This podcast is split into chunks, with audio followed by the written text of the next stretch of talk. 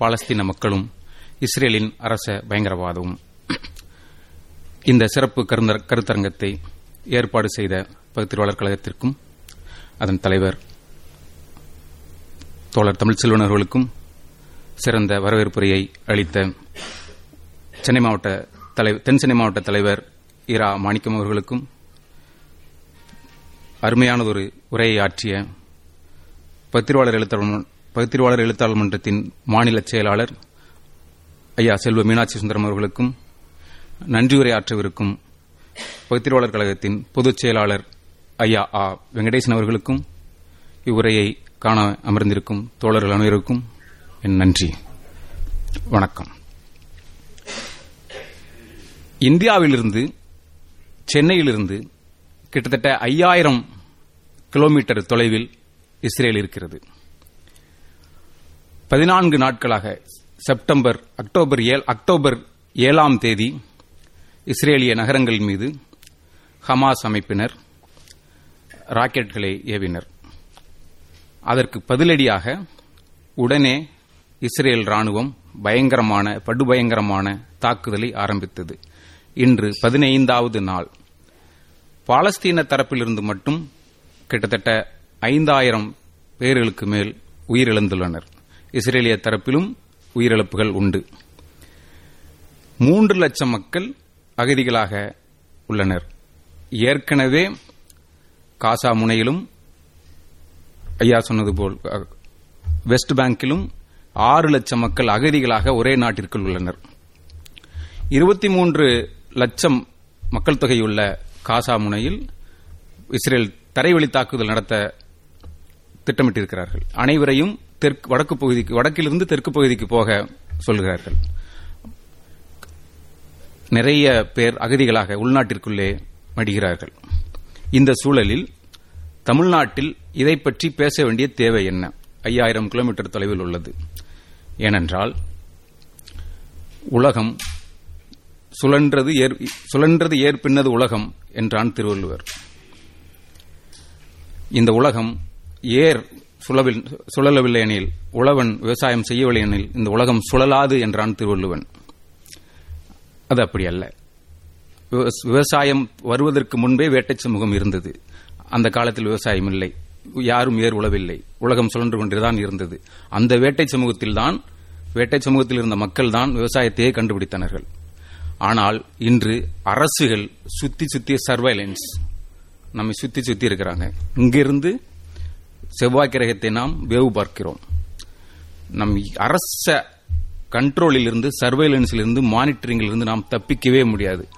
அப்படிப்பட்ட உலகமே ஒரு சிறு டிவைஸால கண்ட்ரோல் பண்ணக்கூடிய ஒரு இடத்துக்கு நம்ம வந்திருக்கிறோம். அரசுகளுடைய அதிகாரம் இன்று நம்மால் கற்பனை பண்ணி பார்க்க முடியாத அளவுக்கு இருந்திருக்கிறது.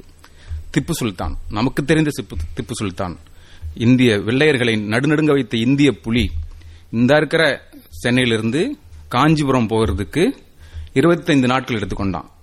ரொம்ப நாளுக்கு முன்னாடி இல்லை, இருநூறு வருஷத்துக்கு முன்னாடி தான். அவன் பெரிய மன்னன், தென்னிந்தியாவை ஆண்ட மன்னன். அவனை பார்த்து உலகம், வெள்ளையர்கள், உலகையே ஆண்ட வெள்ளையர்கள் அரண்டாங்க. அப்படிப்பட்ட ஒரு மன்னன் இந்த இந்த சென்னையிலிருந்து காஞ்சிபுரம் போகிறதுக்கு இருபத்தைந்து நாட்கள் எடுத்துக்கொண்டான். அன்னைக்கு மன்னனுக்கு அதுதான் நிலவரம். இன்னைக்கு அப்படிப்பட்ட அரசுகள் இல்லை. நம்மளால் கற்பனை பண்ணி பார்க்க முடியாத ஒரு அரசுகள் இருக்குது. இந்த அரசுகள் இருக்கிற அந்த அரசுகள் அரசாக இருந்துட்டா பரவாயில்ல, அரசுகளாக இருந்துட்டா பரவாயில்ல. லெனின் சொன்னாரு, ஏங்கெல்ஸ் சொல்றாரு, அரசு எனப்படுவது அரசு எனப்படும் அமைப்பு இந்த சமூகத்திலிருந்து தான் தோன்றியது. ஆனால் சமுதாயத்திற்கு மேலானதாக, இந்த சமூகத்தை விட அரசு மேலானதாக நிலைநிறுத்தப்படுகிறது. இப்படிப்பட்ட அரசு எதனால் உருவாக்கப்பட்டது? அவர் எங்கெல்ஸ் பதில் சொல்றார், சிறைக்கூடங்களையும் இன்னபிறவற்றையும் தனது ஆதிக்கத்தில் வைத்திருக்கும் ஆயுதமேந்திய ஆட்களை கொண்ட ஒரு தனிவகை படைகளால் ஆனது அரசு. சிம்பிளா சொன்னோம்னா மக்களை ஒடுக்கும் கருவி என்கிறார் எங்கெல்ஸ். இந்த இஸ்ரேலிய அரசு ஒரு பெரும் நிலப்பரப்பை திறந்தவெளி சிறைச்சாலையாக வைத்திருக்கிறது. இப்படிப்பட்ட ஒரு அரசு இந்த உலகை ஆண்டு கொண்டிருக்கிறது. ஒரு மக்கள் பரப்பு. இந்த சூழலில் ஜனநாயகம் மிக்க குடிகள் ஜனநாயக பண்பை வளர்ப்பதும்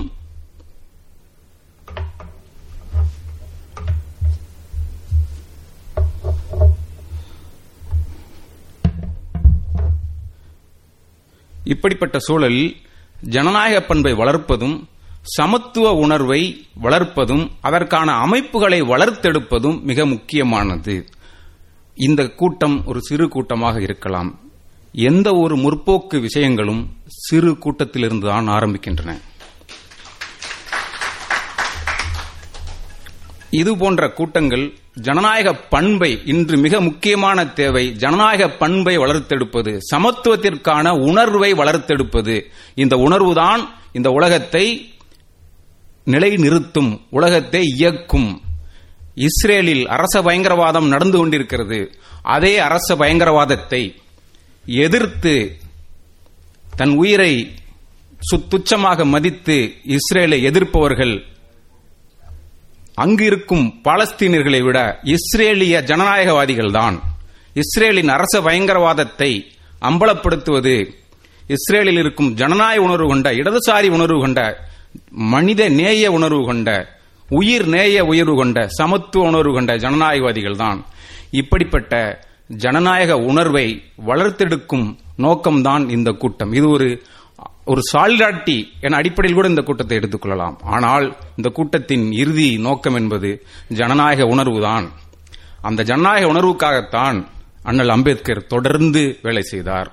அந்த சமத்துவ உணர்வை, கூட்டுணர்ச்சியை பெரியாரின் ஒவ்வொரு எழுத்திலிருந்தும் புரிந்து கொள்ள முடியும், ஒவ்வொரு கட்டுரையிலிருந்தும் ஒவ்வொரு பேச்சிலிருந்தும் புரிந்து கொள்ள முடியும். கூட்டுணர்ச்சியை உருவாக்குவதுதான் எனது நோக்கம் என்கிறார். இந்த கூட்டுணர்ச்சி இல்லாத இந்த சமூகத்தில் சமத்துவ உணர்வு, சமுதாய சமத்துவ உணர்வு வளராது என்கிறார். அந்த கூட்டுணர்வை, சனநாயக ஜனநாயக உணர்வை வளர்க்கும் நோக்கத்தோடு நாம் இங்கே பேசிக் கொண்டிருக்கிறோம். இஸ்ரேலின் அரச பயங்கரவாதத்தை பற்றி விரிவாக பேசுவதற்கு முன்பு, இஸ்ரேல் என்ற நாடு எப்படி உருவானது, அதன் நிலவியல் அமைப்பு, ஏன் உலக நாடுகள் இஸ்ரே பாலஸ்தீன மக்களை கைவிடுகிறார்கள் என்பதற்கு என்பதை புரிந்து கொள்வதற்காக இஸ்ரேல் நாட்டின் உருவாக்கத்தை முதலில் புரிந்து கொள்வோம். இங்கிருந்து ஐயாயிரம் கிலோமீட்டருக்கு தூரத்தில் இருக்குன்னு சொன்னேன்.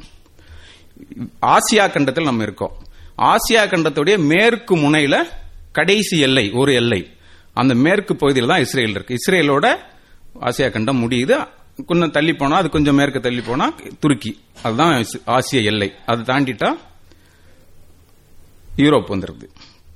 இஸ்ரேலை சுற்றி சுற்றி என்னென்ன நாடுகள் இருக்குன்னா, வடக்கில் லெபனான், வடகிழக்கில் சிரியா, கிழக்கில் ஜோர்டான், தெற்கில் செங்கடல், தென்மேற்கில் எகிப்து இருக்குது, மேற்கில் மத்திய தரைக்கடல் இருக்குது. இதில் இஸ்ரேல் மட்டும்தான் யூத நாடு, மற்ற அனைத்தும் இஸ்லாமிய நாடுகள். இஸ்ரேலில் மட்டும்தான் எண்ணெய் இல்லை. மற்ற எல்லா நாடுகளிலும் எண்ணெய் இருக்குது, தோண்டுனா எண்ணெய். இஸ்ரேலில் இல்லை. இந்த இஸ்ரேல் ஆயிரத்தி தொள்ளாயிரத்தி நாற்பத்தி எட்டுக்கு முன்னாடி இல்லை. ஐயா சொன்னாரு நாற்பத்தி எட்டில் ஐநா உருவாக்குச்சு. ஆமாம், அதுதான் ஆரம்பம். நாற்பத்தி எட்டுக்கு முன்னாடி இஸ்ரேல் இல்லை, பாலஸ்தீனம் மட்டும்தான் இருந்தது. இந்த எண்ணெய் வளம் முக்கியமாக இருக்குது. இந்த இஸ்ரேலிருந்து இப்படி எட்டி பார்த்தா Syria, Egypt, Jordan, Saudi Arabia, Iraq, எல்லா நாடுகளும், எண்ணெய் வளம் மிக்க அனைத்து நாடுகளும் இருக்குது. இந்த முதலாளித்துவம் எப்படி இருக்குன்னு மார்க்ஸ் சொல்வாரு. தனக்கு இருநூறு பெர்சன்ட் நூறு பெர்சன்ட் லாபம் கிடைக்கும் என்றால் கொலையும் செய்யும் என்பார். கனிம வளம் இருக்கிறது, இதனால் தனது லாபம் அதிகரிக்கும் என்றால் ஜெனோசைடு கூட, ஜெனோசைடையும் செய்வதற்கு உலக முதலாளித்துவம், தனியார் மயம் தயங்காது. அண்டார்டிகாவுக்கு யாரும் போகிறதில்லை. யாராவது போய் அங்கே ஆக்கிரமிச்சிருக்கிறாங்களா? இல்லை. ஏனெனில் இப்படிப்பட்ட கனிம வளங்கள் இல்லை, அல்லது அங்கு சூழல், அங்கு அங்கு கனிம வளங்களை தோன்றுவதற்கான சூழலோ இல்லை. ஆனால் மத்திய கிழக்கு பகுதி அப்படி அல்ல. எண்ணெய் வளம் கடுமையா, எண்ணெய் வளம் அபுண்டண்டாக இருக்கிறது. நாம் இன்று green energy, renewable sources, electric source, electric energy என மாறி போகிறோம். பாசில் ஃபியூல்ஸ் வேண்டாம், அதாவது பெட்ரோலியம் போன்ற உலகின் வெப்பமய வெப்பத்தின் அதிகப்படுத்துகிற பாசில் ஃபியூல்ஸ் வேண்டாம் அப்படிங்கிற ஒரு கருத்த கருத்தாக்கம் வந்துருச்சு. கிளைமேட் சேஞ்ச் எல்லாம் மாறுது, இதனால உலகம் வெப்பமாகுது, அதனால இப்படிப்பட்ட எனர்ஜி சோர்சஸ் வேண்டாம், கிரீன் எனர்ஜி வேணும்னு சொல்றோம். ஆனால் பெட்ரோலுக்கான தேவை இன்னும் குறைந்தபாடில்லை, குறையவில்லை. இந்த பெட்ரோலுக்கான தேவை இருக்கிறவரை, எண்ணெய் வளங்களுக்கான தேவை இருக்கிறவரை மத்திய கிழக்கு பகுதிகள் எரிந்து கொண்டுதான் இருக்கும். அந்த பின்னணியில் இஸ்ரேலின் உருவாக்கத்தை நாம் புரிந்து கொள்ள வேண்டும். இஸ்ரேலுக்கு சுற்றி இந்த நாடுகள் இருக்கு, அதுக்கப்புறம் மத்திய தரைக்கடல் இருக்கு. இந்த மத்திய தரைக்கடல் இந்திய உலக வரலாற்றில் மிக முக்கியமான, உலக வரைபடத்தில் மிக முக்கியமான கடல். அந்த கடல்ல இருந்துகிட்டு முப்பக்கமும் திரும்பி பார்த்தா நான்கு கண்டங்களை பார்க்க போக முடியும். மேற்காம திரும்பி பார்த்தா ஐரோப்பா, பிரான்ஸ், இட்டலி, ஸ்பெயின் போன்ற நாடுகளில் இந்த மத்திய தரைக்கடலுடைய கரையில தான் இருக்குது. கிழக்காம நின்று கடல் நின்று கிழக்காம திரும்பி பார்த்தோம்னா மொராக்கா, எகிப்து, அல்ஜீரியா போன்ற ஆப்பிரிக்க நாடுகள் இருக்குது. எகிப்து ஆப்பிரிக்க நாடு தான், ஆனால் இஸ்லாமியர்கள் தான் பெருமையா இருக்க அதிகமா இருக்காங்க. அங்கேயும் என்ன இருக்குது, லிபியா, இதெல்லாம் நாடுகள் இருக்குது. கிழக்காம திரும்பி பார்த்தோம்னா இஸ்ரேல், சிரியா, ஈரான், ஈராக் இருக்குது. இந்த மத்திய தரைக்கடல்ல இருந்து ஒரு அட்லாண்டிக் பெருங்கடல், அதை இணைப்பதற்கு ஜிப்ரால்டர் நீரிணை நம்ம படிச்சிருக்கலாம். ஜிப்ரால்டர் ஜலசந்தின்னு படிச்சிருப்போம். அந்த ஜலசந்தி வழியா, நீரிணை வழியா டிராவல் பண்ணா அட்லாண்டிக் பெருங்கடலுக்கு போயிடலாம். அட்லாண்டிக் பெருங்கடலுக்கு போயிட்டா ஒரு கிழக்கு பகுதியில் ஐரோப்பா, ஐரோப்பாவை சேர்ந்த நாடுகள் அனைத்தும் இருக்கு. இன்னும் கொஞ்சம் தள்ளி மேற்காம போனா வட அமெரிக்கா வந்துருது. அப்போ வட அமெரிக்காவில் இருந்துகிட்டு கப்பல் மூலமாக வந்து ராணுவ கப்பல்களை கொண்டு வந்து மத்திய தரைக்கடலில் நிறுத்தி எண்ணெய் வளம் மிக்க பகுதிகளை, அந்த நாடுகளை கண்ட்ரோல் பண்ண முடியும், உளவு பார்க்க முடியும், அச்சுறுத்த முடியும். அதனால் இந்த மத்திய மத்திய தரைக்கடலும் இஸ்ரேலின் இஸ்ரேலை யார் கை இஸ்ரேல் யார் ஆதிக்கத்தின் கீழ் இருப்பது என்பது முக்கியத்துவம் வாய்ந்து முக்கியத்துவம் வாய்ந்தது. வரலாற்று காலத்தில் கொஞ்சம் பின்னாடி போவோம். பதினான்காம் நூற்றாண்டிலிருந்து கிட்டத்தட்ட பதினான்காம் நூற்றாண்டிலிருந்து உலக முதல் உலகப் போரின் இறுதி வரை ஒட்டமான் பேரரசு இருந்தது. ஒட்டமான் பேரரசு என்பது இன்றைய துருக்கி, இன்றைய மத்திய கிழக்கு நாடுகள் நாடுகளை ஆண்ட அரசு. இந்த ஒட்டமான் பேரரசின் தலைநகரமாக கான்ஸ்டாண்டிநோபிள் இருந்தது. கான்ஸ்டாண்டிநோபிள் தான் இன்றைய துருக்கியின் பெரிய நகரமான இஸ்தான்புல். நீங்க ஐரோப்பாவில் இருந்து தரை வழியாக ஆசியாவுக்கு வரணும்னா கான்ஸ்டாண்டிநோபிள் வழியாகத்தான் வர முடியும். கான்ஸ்டாண்டிநோபிள் அந்த பழைய ரோமானிய பேரரசின் தலைநகரும் கூட. கான்ஸ்டாண்டிநோபிள் இஸ்லாமிய மன்னர்களின் இஸ்லாமிய ஆட்சியின் கீழ் இருந்தது. ஐரோப்பிய நாடுகளால் அதை வெல்லாமல் வர இயலவில்லை. அவர்களுக்கு மாற்று வழி தேவைப்பட்டது. எனவேதான் ஸ்பெயின், இட்டலி, பிரான்ஸ், இங்கிலாந்து போன்ற தொழிற்புரட்சியில் வளர்ந்த நாடுகள் கடல் வழி பயணம், கடல் வழி பாதையை கண்டறிய முயன்றார்கள். அப்படி முயன்ற போதுதான் கொலம்பஸ் மேற்கு இந்திய வெஸ்ட் இண்டீஸுக்கு சென்றார், அமெரிக்காவிற்கு சென்றார். இன்னொருவர் ஆப்பிரிக்காவை சுற்றி வந்து நன்னம்பிக்கை முனையை அடைந்தார். இன்னொருவர் வாஸ்கோ வாஸ்கோ டகாமா இந்திய பெருங்கடல் வழியாக வந்து கேரளாவின் கள்ளிக்கோட்டையில் இறங்கினார். ஏனெனில் ஒட்டமான் பேரரசு கான்ஸ்டாண்டிநோபிள் நோபிளை ஆண்டு கொண்டிருந்தால் அங்கு போக முடியல. ஆனால் இப்போ இஸ்ரேல் வந்துட்டு மத்திய தரைக்கடல் எல்லையில இஸ்ரேல் இருக்கு. நீங்க உள்ள நேரா அட்லாண்டிக் பெருங்கடல இருந்து கப்பலை கொண்டு வந்து நிறுத்தினா ஜிப்ரால்டர் நீரிணை வழிய வந்தா இஸ்ரேல் இருக்கு. இஸ்ரேல் பகுதியில் அவங்க கப்பலை நிறுத்திக்கலாம். இஸ்ரேலுக்குள்ள இருந்து தரைப்பகுதி நேரா வந்துடலாம். இந்த பகுதி இல்லைன்னா ஆசியாவுக்குள்ள வரணும்னா ஜப் ரஷ்யா போகணும், மங்கோலியா, சீனா, அந்த ஆப்கானிஸ்தான் இப்படி கூடி வரணும். அது சாத்தியமற்றது. கொடுமையான சைபீரிய பாலைவனங்கள்லாம் இருக்குது. அது அது வேறு மன்னர்கள் கீழே இருந்தது, வரவே முடியாது. அப்போ இந்த நிலவியல் அமைப்பு மேற்கு நாடு மேற்குலகத்தின் ஏகாதிபத்தியங்களுக்கு மிக முக்கியமானதாக இருக்கிறது, இன்னும் இருக்கும். எனவேதான் உலக நாடுகள் இந்த இஸ்ரேலிய விவகாரத்தில் மிகுந்த ஆர்வத்தோடு இருக்கிறார்கள். இப்ப இஸ்ரேலுக்குள்ள இஸ்ரேல் உருவான வரலாற்றை பார்ப்போம். இந்த பகுதி, இந்த மத்திய கிழக்கு பகுதி, உலகின் மூன்று மிக முக்கியமான மதங்கள் தோன்றிய பகுதி. ஒன்று கிறித்தவம், இன்னொன்று இஸ்லாம் இஸ்லாம், இன்னொன்று ஜுடாயிசம். ஜுடாயிசம் தான் யூதர்கள், யூத மதம், யூதர்கள் இனம். ஜுடாயிசம் மதம், யூதர்கள் பின்பற்றும் மதம் ஜுடாயிசம். இந்த மூன்று மதங்களும் ஒற்றை இறைவன், ஏகத்துவம், தூதர்கள் என்ற அந்த பின்னணியில் வந்தது. யூத மதத்தின் தூதுவன் மொசையா, அதற்கு பிற்பாடு வந்த தூதன் கிறித்தவன். இயேசு இயேசுவும் ஒரு யூதன் தான். ஆனால் இயேசுவை யூதனாக பிறந்த ஜெருசலமில் ஜெருசலம பெத்தலகம் ஜெருசலம் பெத்தலகமில் பிறந்த இயேசுவை யூதர்கள் ஏற்றுக்கொள்வதில்லை, குட்டிச்சாத்தான்பாங்க இயேசுவை. அதற்கு பிற்பாடு வந்த ஏழாம் நூற்றாண்டில் வந்த முகமது நபி, அவர் பின் பின்னால் இஸ்லாம் இஸ்லாம் ரெண்டு பேரையும் அவங்க முன்னால் இருந்த ரெண்டு தூதர்களையும் அவங்க ஏற்றுக்கொள்கிறாங்க. இந்த மூன்று மதங்களும் அந்த பகுதியில் தான் தோன்றின. ஜெருசலம் சிட்டியில் இருக்கிற மசூதிகள், சர்ச்சுகள் மூன்று மதங்களுக்கும் உள்ளன. அல்லக்ஸா, தோழர் ஐயா சொன்னார்ல, அல்லக்ஸா மசூதி, அந்த மசூதியின் ஒரு கரையில் இஸ்லாமியர்களும் இன்னொரு பகுதியில் கிறிஸ்தவர்களும் இருக்கிறாங்க, யூத மக்களும் கும்பிடுறாங்க. இப்படிப்பட்ட அவர்களுடைய வரலாற்றில் மிக முக்கியமான, அவர்களுடைய மத பண்பாட்டு வரலாற்றில் மிக முக்கியமான மதமாக இடமாக அது இருக்கிறது. பழைய ஏற்பாட்டில், ஓல்டு டெஸ்டமெண்டில் யூதர்கள் அந்த பகுதிகளில் எகிப்திலிருந்து பாலஸ்தீனத்திற்கு வந்தார்கள் என்ற குறிப்புகள் உள்ளது. அதை வைத்துக்கொண்டு இது எங்கள் மண் என்கிறார்கள் யூதர்கள். ஆயிரத்தி தொள்ளாயிரத்தி பத்துகள் அந்த காலகட்டத்தில் இன்றைய இஸ்ரேல், இன்றைய இஸ்ரேல் நான் சொன்னா அது இன்றைய இஸ்ரேல், இன்றைய காசா முனை, இன்றைய காசா, இன்றைய வெஸ்ட் பேங்க், இந்த மூன்று பகுதிகளையும் உள்ளடக்கியது. அப்படித்தான் இருந்தது. இஸ்ரேல் நம்ம ஒப்பிட்டு பார்க்கணும்னா, கேரளாவை நம்ம இமேஜின் பண்ணோம்னா அதுதான் இஸ்ரேல். ஒரு அரபிக்கடல் மேற்கு கரையில் ஒரு பட்டை மாதிரி இருக்கு இல்லையா, அதே தான் இஸ்ரேல். அதில் ஒரு கிழக்கில் காசா முனை இருக்குது, அதில் இன்னொரு கரையில் வெஸ்ட் பேங்க் இருக்குது. வெஸ்ட் பேங்க்னா மேற்கு கரை, அது ஜோர்டான் நதியுடைய மேற்கு கரை பகுதியில் இருக்கிறதுனால அதுக்கு வெஸ்ட் பேங்க்னு பேர் வந்திருக்குது. மக்கள் தொகையை நீங்கள் ஒப்பிட்டு பார்த்தா, இஸ்ரேலுக்கு ஒப்பிட்டு பார்த்தா ஒரு கோடி, நீங்கள் காசா முனை வெஸ்ட் பேங்க் ரெண்டையும் சேர்த்தா ஒன்றரை கோடி, அவ்வளவுதான். நிலப்பரப்பில் தமிழ்நாட்டோட ஆறில் ஒரு மடங்கு தான், இருபத்தி ரெண்டாயிரம் ஒரு இருபதாயிரம் சதுர கிலோமீட்டர், இருபத்தி ரெண்டாயிரம் அவங்களுடைய எல்லைகள் ஆக்கிரமிப்பில் இருக்கிறதுனால, அவங்க ஆக்கிரமிச்சுக்கிட்டே இருக்கிறதுனால ஒரு டெஃபினைட்டான எல்லை, அரசுகளால் உலக நாடுகள் ஏற்றுக்கொள்ளப்பட்ட எல்லை அப்படின்னு எதுவும் இல்லை. ஒரு இருபதாயிரம் சதுர கிலோமீட்டர்லேருந்து இருபத்தி ரெண்டாயிரம் சதுர கிலோமீட்டர் தான் கேரளாவோட சிறுசு தான்.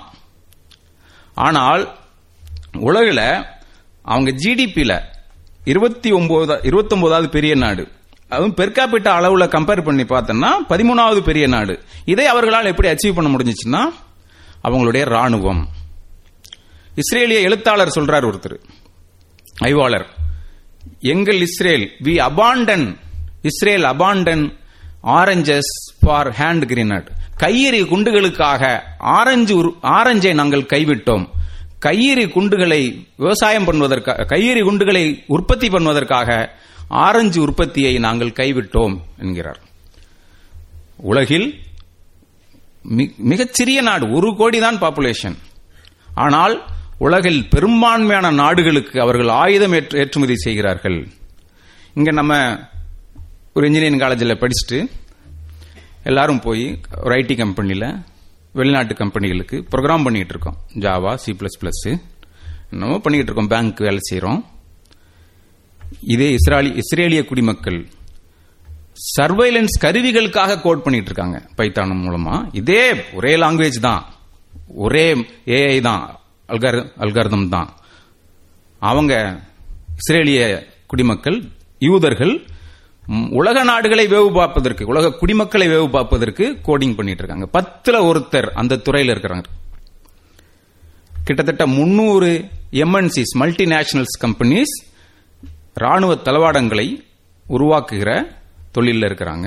ஆறாயிரம் ஸ்டார்ட் அப்ஸ் கிட்டத்தட்ட, எல்லாம் எல்லாம் ஒரு தோராயம்தான், கூடவும் இருக்கலாம் குறைவும் இருக்கலாம். ஸ்டார்ட் அப்ஸ் ஒரு சின்ன நாட்டில் இவ்வளவு பேர் இருக்கிறாங்க. ராணுவம், இஸ்ரேலிய ராணுவம் எவ்வளவு அதிகமானது, ஒரு சின்ன கணக்கு போட்டேன் நான். ஆயிரம் பேருக்கு எவ்வளவு ராணுவம் இருக்குது? இந்தியாவில் ரெண்டு பேர் தான், வெறும் ரெண்டு பேர் தான். ஆயிரம் பேருக்கு ரெண்டு பேர் தான் ராணுவம். யூஎஸ்ஏல ஆறு பேர், ரஷ்யாவில் இருபத்தி ஒன்று, சைனாவிலே ரெண்டு தான். இஸ்ரேலில் அறுபத்தி ஒன்பது பேர் இருக்காங்க. இந்த அறுபத்தி ஒன்பது பேரில் நான் இந்த டிஃபென்ஸ் செக்டாரில் இருக்கிறத கனெக்ட் பண்ணல, அது இன்னொரு பத்துக்கு ஒன்று. அப்ப இது இன்னொரு நூறு ஆயிடுது. கிட்டத்தட்ட நீங்க டிஃபென்ஸ் செக்டாரையும் சேர்த்து இன்னும் சர்வைலன்ஸ் கம்பெனிகள்ல வேலை செய்யறவங்க இவங்களையும் நம்ம சேர்த்தோம்னா ஆயிரத்துல தோராயமா கிட்டத்தட்ட மறைமுகமா நேரடியா இந்த ரெண்டையும் சேர்க்கும் போது ஆயிரத்துல இருநூறு பேர், பத்துக்கு ரெண்டு பேர் இந்த தொழில தான் இருக்காங்க.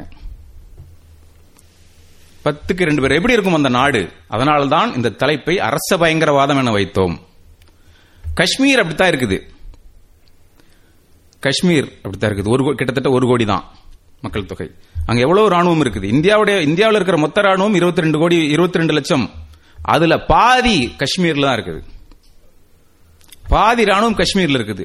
நம்ம போன அடுத்தவங்களுக்கு கொடுக்க மாட்டோம், அடுத்தவங்களுக்குலாம் இல்ல, தன் மனைவி கொடுக்க மாட்டோம், மகனுக்கு கொடுக்க மாட்டோம், மனைவி மகன் கணவன்கிட்ட கொடுக்க மாட்டாங்க, அப்பா மகன்கிட்ட கொடுக்க மாட்டாங்க. பிரைவேசி, என்னுடைய போன், என்னுடைய சுதந்திரம், தனி உரிமை. ஆனால் இஸ்ரேலில் அப்படி இல்லை.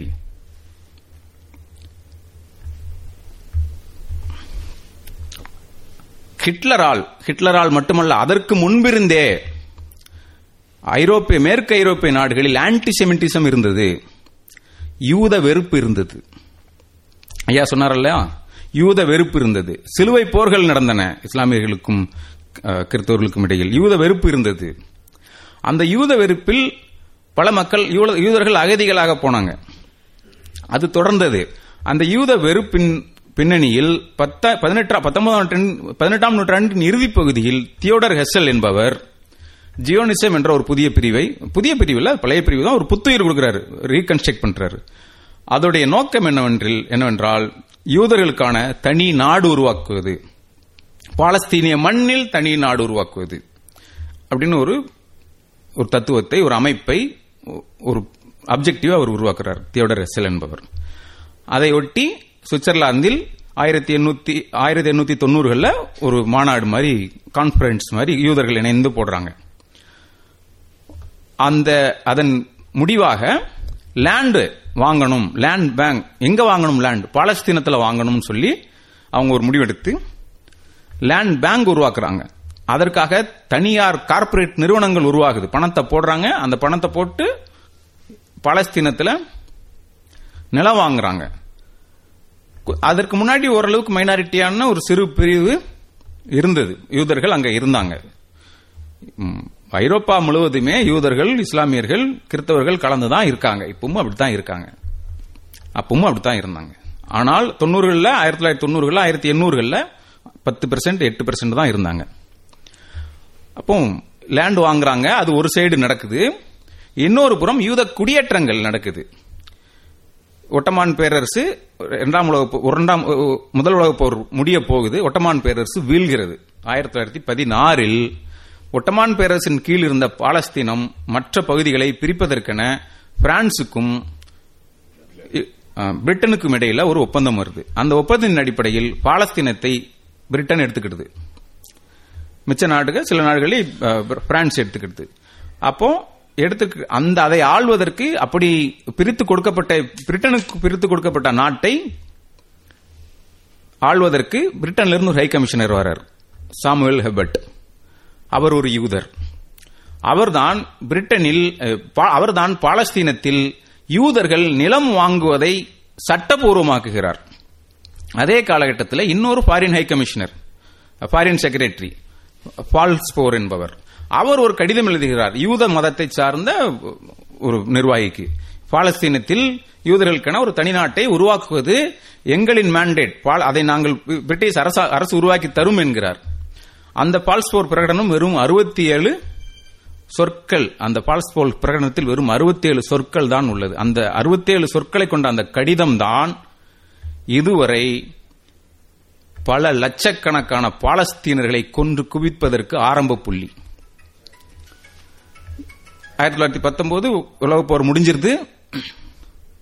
பாலஸ்தீனம் முழுக்க இஸ்ரேல் பாலஸ்தீனம் முழுக்க பிரிட்டனுடைய ஆட்சி பகுதியில் வந்துருது. நிலம் வாங்குவது சட்டபூர்வமாக ஆக்கப்படுகிறது. யூதர்கள் பாலஸ்தீனத்தில் நிலம் வாங்குவது சட்டபூர்வமாக்கப்படுது. டாக்குமெண்ட்ஸ் ரிஜிஸ்டர் பண்ணி பேர் வாங்கிக்கலாம். இப்படி ஆயிடுச்சு. யூத குடியேற்றங்களும் நடக்குது. கிட்டத்தட்ட ஆயிரத்தி தொள்ளாயிரத்தி இருபதுல இருந்து ஆயிரத்தி தொள்ளாயிரத்தி நாற்பத்தி எட்டு வரை யூத குடியேற்றம் வெகு வேகமாக நடக்குது. இதே காலகட்டத்தில் ஹிட்லர் ஹிட்லர் அங்க பரவலா பெருகி வர்றான், யூதர்களை இனப்படுகொலை செய்யறான். ஜெர்மனியில், நெதர்லாந்தில், போலந்தில் யூதர்களை கொல்வதற்கென வதை முகாம்களை உருவாக்குகிறான். அப்படிப்பட்ட ஒரு வதை முகாம் நெதர்லாந்தில் இருந்தது, நான் போய் பார்த்தேன். யூதர்களை கொல்வதற்கென்றே வதை முகாம்கள். அவர் யாரையும் விட்டு வைக்கல. ஒரு சிறு குழந்தை ஆனி பிராங்க், நெதர்லாந்தை சேர்ந்த குழந்தை, நெதர்லாந்துடைய தலைநகரம் ஆம்ஸ்டர்டாமில் ஒரு கடையில போய் ஒளிந்து, அவங்க குடும்பமே ஒளிஞ்சிருந்தது. ஒரு சிறு குழந்தை, பனிரெண்டு வயது குழந்தை, யூதப்படை விரட்டி விரட்டி யூதர்களை தேடிக்கொண்டது. யூதர்கள் யூதப்படை, ஜெர்மனிய படை, நாசிப்படை விரட்டி விரட்டி யூதர்களை கொன்றது. அந்த நாசிப்படைக்கு பயந்து ஒளிஞ்சிருந்தாங்க அந்த ஆனி பிராங்குடைய குடும்பம். அந்த குழந்தை தன்னுடைய கனவுகளை, தன்னுடைய எழுத்தாளராகணும்னு விருப்பம், கனவுகளை ஒரு டைரியில் எழுதி வச்சது. அந்த புத்தகம் பிற்பாடு அவர் அப்பாவால் அவங்க திருப்பி அவங்கள கைது பண்ணிட்டாங்க. கைது பண்ணி வதை முகாமுக்கு கொண்டு போயிட்டாங்க, நெதர்லாந்தில் இருந்த வதை முகாமுக்கு. அந்த டைரி குறிப்புகள் பின்னால் நூலாக வந்தது, இப்போ வரை கிடைக்குது, தமிழ்நாட்டிலையும் கிடைக்குது பெரிய அளவுக்கு. ஆனி பிராங்க்ஸ் டைரி குறிப்புகள் என. அது ஒரு கொடுமை, யூத படுகொலை என்பது கொடுமை, ஹிட்லர் செய்தான். அதை எதிர்த்து யூதன் ஹிட்லரை வெற்றி பெற்றதில் ஸ்டாலினின் செம்படைக்கு மிக முக்கிய பங்கு. இந்த காலகட்டம் இது. இந்த யூத இனப்படுகொலை நடந்து கொண்டிருக்கும் போதே யூதர்கள் குடியேற்றம் பாலஸ்தீனத்தில் நடந்து கொண்டே இருக்குது. இரண்டாம் உலகப் போர் முடிஞ்சிருச்சு, ஹிட்லர் செம்படையால் தோற்கடிக்கப்பட்டான். ஐன்ஸ்டீன் யூதர். இப்போ ஜியோனிசம் என்ற அமைப்பு பலம் பெருகிருச்சு, பல்கி பெருகிருச்சு. ஹிட்லருடைய நாசி படையில, நாசிப்படையை எதிர்த்து பல்வேறு யூதர்கள் ராணுவ வீரர்களாக, ராணுவ அதிகாரிகளாக பயன் பணிபுரிகின்றனர். அந்த ராணுவ அதிகாரிகளுக்கு பயிற்சி கொடுத்து அவர்களை தேர்ந்த வீரர்களாக ஆக்கியது பிரிட்டனின் படை. அதுல பயிற்சி பெற்ற ராணுவ அதிகாரிகள் இருக்கிறாங்க. அவங்க எல்லாம் மைக்ரேட் ஆகி ஆயிரத்தி தொள்ளாயிரத்தி நாற்பத்தி அஞ்சுல உலகப் போருக்கு பின்னாடி வந்துட்டாங்க, இங்க பாலஸ்தீனத்துக்கு குடியேற்றம் வந்துட்டாங்க. உலகப்போர் முடியுது. பிரிட்டன் தன்னுடைய ஏகாதிபத்திய ஏகாதிபத்தியத்தை தன்னுடைய ஆளுமையை, தன்னுடைய செல்வாக்கை இழக்கிறது. வேறு வழியின்றி வேறு வழியின்றி தன்னுடைய காலனிய நாடுகளை பிரித்து கொடுக்கிறது. ஒன்றும் சுதந்திர உணர்வின் கீழெல்லாம் பிரித்து கொடுத்தாங்கன்னு சொல்ல மாட்டேன். ஆள முடியல, காலனி ஆதிக்கத்தை தொடர முடியல, படைகளுக்கு செலவாகுது, தொடர முடியல. உள்நாட்டுகளில் உள்நாட்டில் இருக்கிற எதிர்ப்புங்கிறது இருந்தது, அது ஒரு ஒரு பகுதி தான். அப்படிப்பட்ட சூழலில் காலனி நாடுகளிலிருந்து பிரிட்டன் வெளியேறுகிறது. இந்தியாவிலிருந்தும் அப்படித்தான் வெளியேறியது, பாலஸ்தீனத்திலிருந்தும் வெளியேறியது. வெளியேறி முடித்தவுடன் இஸ்ரேல், அங்கு ஏற்கனவே அந்த ஜியோனிசம் என்ற அமைப்பு செல்வாக்கு பெற்று, யூதர்கள் மத்தியில் செல்வாக்கு பெற்று கருத்து உருவாக்கம் பண்ணி வச்சிருந்தது. எல்லா கருத்துக்களும் உருவாக்கம் செய்யப்படுகின்றன, உருவாகவில்லை, ஆதிக்கத்தின் பெயரால் உருவாக்கம் செய்யப்படுகின்றன. நாம் அதற்கு எதிரான சமத்துவ கருத்தையும் கருத்தையும் உருவாக்கம் செய்ய வேண்டும். அந்த கருத்துருவாக்கத்தின் முயற்சி தான் இது. அப்படி பிரிட்டன் வெளியேறிய வெளியேறியவுடன் இஸ்ரேல் சுதந்திர நாடு என அறிவிக்கிறது. அறிவித்த முதல் நாள், அறிவித்த அடுத்த நிமிடம், அறிவித்த அதே நாள் அமெரிக்கா அதை அங்கீகரிக்கிறது. ஐநா அங்கீகரிக்கல. ஒரு வருடம் கழித்து ஒரு வருடம் கழித்து தான் ஐநா அங்கீகரித்தது, இந்தியா அங்கீகரிக்கல. ஐநா ஆயிரத்தி தொள்ளாயிரத்தி நாற்பத்தி எட்டுல அங்கீகரிக்குது, நவம்பர் நினைக்கிறேன்.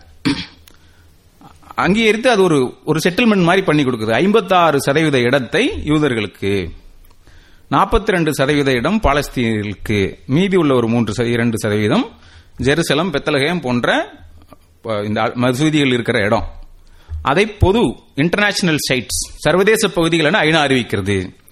இதை இஸ்ரேல் ஏற்றுக்கிடுவாங்க. அவங்களுக்கு வந்து ஆயிரத்தி தொள்ளாயிரத்தி பத்தில் வெறும் ஆறு பர்சன்ட் லேண்டு தான் அவங்க கையில் இருக்குது.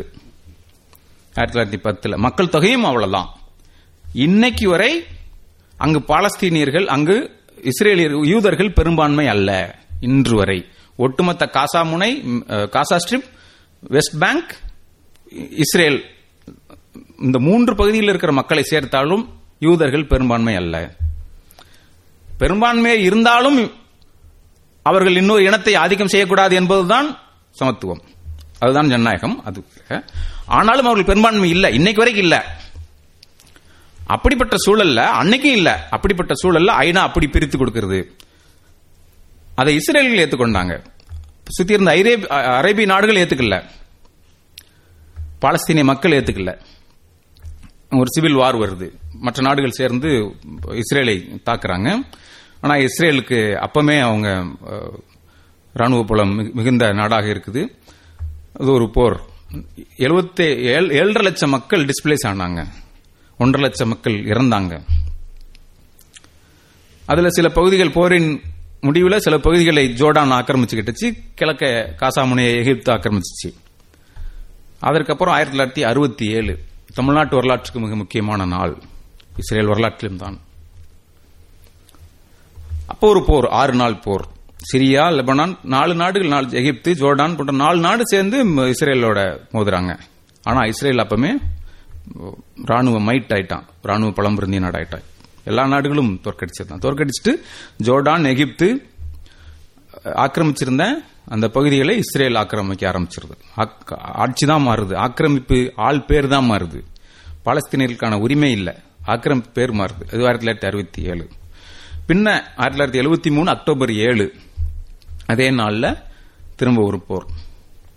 அதில் சில பகுதிகளை இஸ்ரேல் விட்டு கொடுக்குது, ஜோர்டானுக்கு அவங்களுக்கு விட்டு கொடுத்து அவங்க கைப்பற்றிய பகுதிகளை வெளியில் வராங்க. இப்போ யாசர் அராபாத் வரார். அல்ஃபத்தா என்ற அமைப்பை அவர் உருவாக்குகிறார்.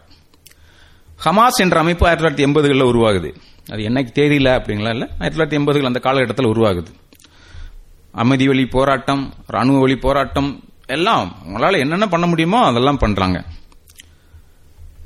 மேற்கத்திய நாடுகள் மீடியேஷன், புரோக்கரிங் பண்றாங்க. ஆயிரத்தி தொள்ளாயிரத்தி தொண்ணூற்றி மூணில் தொண்ணூற்றி ரெண்டில் நார்வே தலைநகரம் ஆஸ் ஆஸ்லோ ஒரு பதிமூன்று கட்ட சுற்றுலா பதிமூன்று கட்ட பேச்சுவார்த்தை நடக்குது.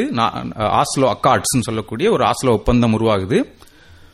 அந்த ஒப்பந்தத்தின் அடிப்படையில் காசா காசாமுனைய அல்ல வெஸ்ட் பேங்க் வெஸ்ட் பேங்கை எப்படி யார் ஆள்வது என்ற ஒரு ஒப்பந்தம் உருவாகிறது. அதில் மூன்று வகையான பகுதிகள் இருக்கும். பாலஸ்தீனத்தின் சுதந்திர ஆட்சிக்கு உட்பட்ட பகுதி ஒன்று ஏ, இஸ்ரேலின் பாலஸ்தீனமும் இஸ்ரேலும் சேர்ந்து ஆட்சிக்கு உட்பட்ட பகுதி பி, இஸ்ரேலின் ஆட்சிக்கு உட்பட்ட பகுதி சி என மூன்று விதமான பகுதிகள் மூன்று விதமான பகுதிகளை அவங்க உருவாக்குறாங்க. பட் இவ்வளவுதான் இருந்தாலும் இந்த ஒப்பந்தத்திற்கு கையெழுத்திட்டவர்கள் பாலஸ்தீன தரப்பில் இருந்து யாசர் அராபாத், இஸ்ரேல் தரப்பில் இருந்து இச்சாக் ரபின் பிரதமர். இந்த இது நடந்து முடிந்த சில நாட்களில் நோபல் பரிசு தந்துருந்தாங்க ரெண்டு பேருக்கும். வெஸ்டர்ன் வேர்ல்ட்ஸ் நோபல் பரிசு தராங்கன்னா அதில் அவங்களுக்கு ஏதோ ஒரு லாபம் இருக்கும், யாருக்கும் தர சும்மாலாம் தரமாட்டாங்க. அது அமைதி ஏற்பட்டுருச்சு அப்படின்னு கூட தரமாட்டாங்க. என்னுடைய ரூல் புக் படி நீ போனால் உனக்கு உண்டு, என்னுடைய ரூல் புக் படி நீ போகலன்னா உனக்கு கிடையாது. இதுதான் வெஸ்டர்ன் வேர்ல்ட்ஸோட நோபல் பரிசு. இச்சாக் ரபினுக்கும் தராங்க, இஸ்ரேலிய பிரதமருக்கு இவருக்கும் யாசர் அராபாத்துக்கும் தராங்க. ஆனால் இது இந்த இந்த ஒப்பந்தம் இது பாலஸ்தீனத்துக்கு எதிரான ஒப்பந்தம் தான். ஆனால் யாசர் அராபாத் ஒத்துக்கொள்றாரு, ஒரு ஏதாவது ஒன்று கிடைக்கட்டுமேன்னு ஒரு இடத்துக்கு வந்து ஒத்துக்கிடுறாரு. இதை கூட பிடிக்காத யூத இனவெறியர்கள் இச்சாக் ரபினை ஒரு வெளி கூட்டத்தில் சுட்டு கொன்றுதாங்க. யூதன் தான் அதை சுட்டு கொன்னது.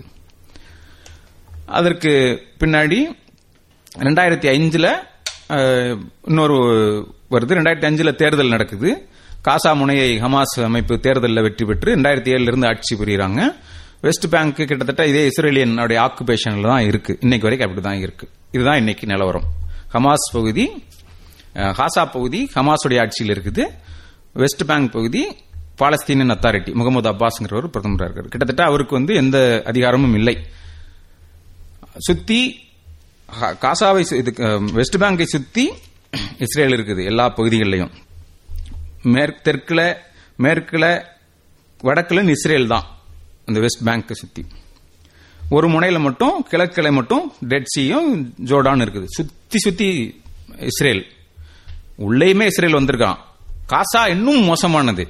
அது வெறும் முன்னூற்றி அறுபத்தஞ்சு சதுர கிலோமீட்டர் தான். ஒரு ஒரு எயிட் வே ஹைவே, ஒரு பத்து ரோடு சேர்ந்த ஒரு எயிட் வே ஹைவேன்னு சொல்கிறோம், அது மாதிரி ஒரு ஹைவே தான். ஒரு நாற்பத்தோரு கிலோமீட்டர் நீளம், ஆறிலிருந்து பன்னெண்டு பதினோரு கிலோமீட்டர் உள்ள அகலம் உள்ள ஒரு பகுதி. இருபத்தி மூணு லட்சம் மக்கள் வாழ்கிறாங்க. எல்லா சைடும் இஸ்ரேல் சுற்றி வளைச்சிருக்கு. ஒரு சைடு மட்டும் எகிப்து ஒரு பதினோரு கிலோமீட்டர் பார்டர் இருக்குது. இன்னொரு சைடு கடல், மத்திய தரை கடல் இருக்குது. சுத்தி வளைச்சிட்டு இருக்காங்க. இந்த கண் இந்த சிச்சுவேஷன்ல தான் ரெண்டாயிரத்தி ஆறுல இருந்து காசா முனை காசா ஸ்ட்ரிப் இருக்குது, வெஸ்ட் பேங்கும் அப்படித்தான் இருக்கு. வெஸ்ட் பேங்க் ஆயிரத்தி தொள்ளாயிரத்தி அறுபத்தி ஏழுல இருந்தே அப்படித்தான் இருக்குது. காசா முனையாவது இப்போ வேற பொசிஷன்ல இருந்தது, எகிப்துல இருந்து வேற பொசிஷன்ல இருந்தது. இப்படி ஒரு இப்படி ஒரு செட்டப்புக்கு வந்துருச்சு. இப்போ இந்த செட்டப்புக்கு வந்ததுக்கு பின்னாடி இந்த செட்டப்பை வைத்து இஸ்ரேலிய அரசு என்ன செய்ய விரும்புது? இன்னும் சமமா இருக்கிறாங்க மக்கள் தொகையில, ஆட்சி உரிமை உண்டா, பொலிட்டிக்கல் உரிமை உண்டா? இல்ல. இதை இதை இல்ல ஒரே அல்லது இலங்கை மாதிரி கொன்றொழித்து விட்டு ஏதாவது கொன்றொழித்து விட்டு மொத்தமா முடிச்சு விட்டு அல்லது அகதிகளாக அவங்கள போக விட்டுட்டு ஏதாவது அப்படி கூட இல்ல. அப்படி விரும்பவில்லை. ஐயா சொன்னார் இந்த பாலஸ்டீன் லிபரேட்டரி என்று. நம்ம மருந்து கண்டுபிடிக்கும் போது முதல்ல எலி கொடுப்பாங்க, அதற்கப்புறம் குரங்கு, அடுத்தடுத்த இருசல் உயிரும் அப்படியே மேலே போய்கிட்டே போவோம். அதுக்கப்புறம் கிளினிக்கல் ட்ரையல்ஸ் நடக்கும். கிளினிக்கல் ட்ரையல்ஸ்ல ஃபர்ஸ்ட் ரவுண்ட், ரெண்டாவது ரவுண்ட், மூணாவது ரவுண்ட் நடக்கும். கடைசி அந்த நோயால் பாதிக்கப்பட்டவங்க பாதிக்கப்படாதவங்க இரண்டு தரப்புகளும் கொடுப்பாங்க. அதற்கப்புறம் தான் மார்க்கெட்டுக்கு வரும். அதுக்கப்புறம் பல்வேறு சோதனைகள் கிடையில இப்படிப்பட்ட ஒரு சோதனை சாலையை நடத்துகிறது. அப்படிப்பட்ட ஒரு சோதனை சாலையாக பாலஸ்தீனத்தை பாலஸ்தீனத்தை நிலைநிறுத்த அப்படியே இருக்கணும்னு விரும்புது. அது மட்டுமல்ல, ஏராளமான ஆயுத கருவிகளை ஆயுதங்களை அவர்கள் உருவாக்குறாங்க. உருவாக்கிட்டு ரோட் ஷோ நடக்கும். நம்ம எங்க புத்தக கண்காட்சி பண்றோம் இல்லையா, அது மாதிரி உலகெங்கும் ரோட் ஷோஸ், ஆயுதங்களை விற்பதற்கான ரோட் ஷோஸ் நடக்கும். இந்தியாவிலும் நடக்குது. அந்த ரோட் ஷோக்கள்ல இஸ்ரேல் விளம்பரம் பண்ணுது, இது எங்கள் நாட்டில் தயாரான கருவி. அப்படி மட்டும் அவங்க விளம்பரம் பண்ணல, இது கிரவுண்ட் டெஸ்டட், டெஸ்டட் ஆன் பாலஸ்தீனம், இது நிலத்தில் டெஸ்ட் பண்ணப்பட்டது. யார் மீது? பாலஸ்தீனத்தின் மீது டெஸ்ட் பண்ணப்பட்டது. அந்த வீடியோவை காமிக்கிறாங்க. இது எவ்வளவு பயங்கரம்! வீடியோவை காமிச்சு இது மறைந்து இல்ல, ஓப்பனா ரோட் ஷோ பண்ணி இதுல நாங்க பாருங்க இந்த குண்டு போடுறோம், எப்படி எப்படி உழுது பாருங்க, எத்தனை பேர் சாவுறாங்க பாருங்க, இந்த வீடியோக்களை காமிச்சு ஆயுதம் வாங்குறவங்க கிட்ட காமிக்கிறாங்க. அவங்க ஒருபோதும் பாலஸ்தீனர்களை வெளியிலும் விடவ மாட்டாங்க, அவங்களுக்கு முழு உரிமையும் தரமாட்டாங்க. முழு உரிமை தந்துட்டாங்க அல்லது வெளியில விட்டுட்டாங்கன்னா டெஸ்டிங் கிரவுண்ட், டெஸ்ட் பண்றதுக்கு யார்கிட்ட போய் டெஸ்ட் பண்ணுவாங்க? பண்ண மாட்டாங்க. ஆள் இல்ல. பாலஸ்தீனர்கள் மீது தான் டெஸ்ட் பண்ண முடியும். பாலஸ்தீனர்கள் மீது தான் அவங்க டெஸ்ட் பண்றாங்க. டெஸ்ட் பண்ணி அப்படி காமிக்கிறாங்க, இங்க பாரு எவ்வளவு இதா இருக்குன்னு. நம்ம இங்க ரெண்டாயிரத்தி பத்தொன்பது தேர்தலில் தேர்தலுக்கு முன்னாடி காஷ்மீருக்குள்ள ஒரு நாற்பத்தி ரெண்டு சிஆர்பிஎஃப் வீரர்கள் இறந்தாங்க குண்டு வெடிச்சு. அதற்கு அப்புறம் இந்தியா வந்து இந்திய ராணுவம் பாகிஸ்தான் பாலக்கோடு பாலக்கோடுங்கிற ஒரு நகரம், அங்க தீவிரவாதிகளை தீவிரவாதியுடைய அமைப்புகளை, அந்த கட்டடங்களை அவங்களை அழிச்சு ஒழிச்சாங்கன்னு சர்ஜிக்கல் ஸ்ட்ரைக்னு சொன்னாங்க. சர்ஜிக்கல் ஸ்ட்ரைக்னு சொன்னாங்க. அப்படி நடத்தியது இஸ்ரேல். லெபனான் மீது சர்ஜிக்கல் பிரிசிஷன் என்ற வார்த்தையை அவர்கள் பயன்படுத்தினார்கள். இங்கிருந்து துல்லியமாக சர்ஜிக்கல் பிரிசிஷன் என்ற வார்த்தையை துல்லியமாக தாக்குதோம் ஆயிரத்தி தொள்ளாயிரத்தி எண்பதுல. ஆனால் அது உண்மை அல்ல. ஏராளமான லெபனானிய லெபனானின் மக்கள், அப்பாவி மக்கள் இறந்தாங்க. அந்த வார்த்தையை அவங்க பயன்படுத்தினாங்க, பிரிசிஷன் சர்ஜிக்கல். அந்த வார்த்தையை தான் இவங்க கடன் வாங்கினாங்க. இவங்களுக்கு முன்னோடி அவங்க டாக்டர் அம்பேத்கர் சொல்லுவாரு, ஜாதி விஷயத்துல போல செய்தல் வார்த்தையை பயன்படுத்துவார். பார்ப்பனர்களை போல் மற்றவர்கள் செய்றாங்கன்னு போலச் செய்தல், மேலிருந்து கீழே கீழே கீழே கீழே கீழே, பார்ப்பனர்கள் போல் இவர்கள், இவர்கள் போல் இவர்கள், போலச் செய்தல் வார்த்தையை பயன்படுத்துவார். அந்த போலச் செய்தல், அந்த அந்த போலச் செய்தலின் இன்றைய நவீன உலகில் சுத்தி சுத்தி மானிட்டரிங் பண்ணக்கூடிய சிசிடிவி கேமரா மாதிரி இருக்கிற இந்த உலகில் போலச் செய்தல் அப்படின்னு சொன்னா அதை முதல்ல செய்கிறது இஸ்ரேல், இரண்டாவது மற்ற நாடுகள். ஐயா சொன்னாரு ஜனநாயக நாடுகளுக்கு ஆயுதம் இருப்பது இல்லைன்னு. அதுவல்ல, சர்வாதிகாரிகளுக்கு சர்வாதிகாரிகளுக்கும் விற்கிறாங்க, ஜனநாயக நாடுகள் என்று சொல்லிக் கொள்வர்களுக்கும் விற்கிறாங்க. ஜனநாயக நாடுகள் எனக்கு தெரிஞ்சு ஏதாவது இருக்கான்னா இல்ல. இந்தியா ஜனநாயக நாடு அல்ல, அமெரிக்கா ஜனநாயக நாடு அல்ல. இன்னைக்கு நியூசிலாந்து, பின்லாந்து, மேற்கு நார்டிக் கடல்கள் இருக்கிற நாடுகள் கொஞ்சம் லிபரலான ஜனநாயக நாடுகள்னு சொல்லுவோம். இன்னைக்கு நியூசிலாந்துல தேர்தல் நடந்திருக்கு சமீபத்தில். ரைட் விங் பார்ட்டிஸ், வலதாரி வலதுசாரி தத்துவத்தை கொண்ட நாடு கொண்ட கட்சி ஜெயிச்சிருக்குது. அந்த நியூசிலாந்து எப்படிப்பட்ட நாடு சின்னது சொல்றேன். கொரோனா வரும்போது மிகச் சிறப்பாக கையாண்ட நாடு என பெயர் பெற்றது. ஒரு பெண், இளம் பெண் பிரதமராக இருந்தார். மிகச் சிறந்த வகையில் அதை கையாண்டார். மிக குறைந்த டெத் ரேட் நியூசிலாந்துலாம் இருந்தது. இடையில ஒரு மசூதியில் ஒரு மசூதியில் ஒரு எல்லை இனவெறியன் கொஞ்சம் பேர் போய் ஒரு ஏழு எட்டு பேர் போய் சுட்டு கொண்டுட்டான். சுட்டு கொண்டதுக்கப்புறம் ஒட்டுமொத்த நாடு கிறித்தவர்கள் நிரம்பிய நாடு நியூசிலாந்து. அந்த கிறித்தவர்கள் நிரம்பிய நாடு ஒட்டுமொத்தமாக ஒரே குரலில் இருந்து நான் இஸ்லாமியன், அந்த டயலாக் மட்டும் எனக்கு மறந்துடுச்சு, பிரதமர் உட்பட நான் இஸ்லாமியன்னு இஸ்லாமிய மக்களுக்கு ஆதரவாக நின்றனர். அப்படிப்பட்ட ஒரு பெருமைமிக்க நாடு. அந்த நாட்டில் இன்னைக்கு வலதுசாரி கட்சி ஜெயிச்சிருக்கிறது. நார்வே, சுவிட்சர்லாந்து, பல நாடுகளில் வலதுசாரி கட்சிகள் ஜெயிச்சுக்கிட்டு தான் இருக்காங்க. இந்த வலதுசாரித்தனம் இஸ்ரேலின் உச்சகட்டத்தில் இருக்க, அதை எத்னோ நேஷனலிசம் என்பார்கள். அவங்க சொல்றாங்க, அவர்களை அவங்க என்ன சொல்றாங்கன்னா, நாங்கள் ஆசியர்கள் அல்ல, யூரோப்பியர்கள், யூதர்கள். இஸ்ரேலிய பிரதமர்கள் நெதன்யாகுவா இருக்கட்டும், மூன்று கட்சி கடந்த நெதன்யாகு என்பவர் தான் நீண்ட காலமாக பிரதமராக இருந்திருக்காரு. தொண்ணூத்தி ஆறுகள்ல இருந்து இப்ப கடைசியா பன்னெண்டு வருஷம் இருந்தாரு. இடையில ஒரு ஒன் இயர் தான் இல்லை, அதற்கப்புறம் இப்போ ஒன் இயரா லாஸ்ட் ஒன் இயரா இருக்காரு. அவரை தாண்டி இன்னும் ரெண்டு பேர் சமீப காலங்களில் பிரதமராக இருந்திருக்காங்க, பென்னட் இன்னொருத்தர்.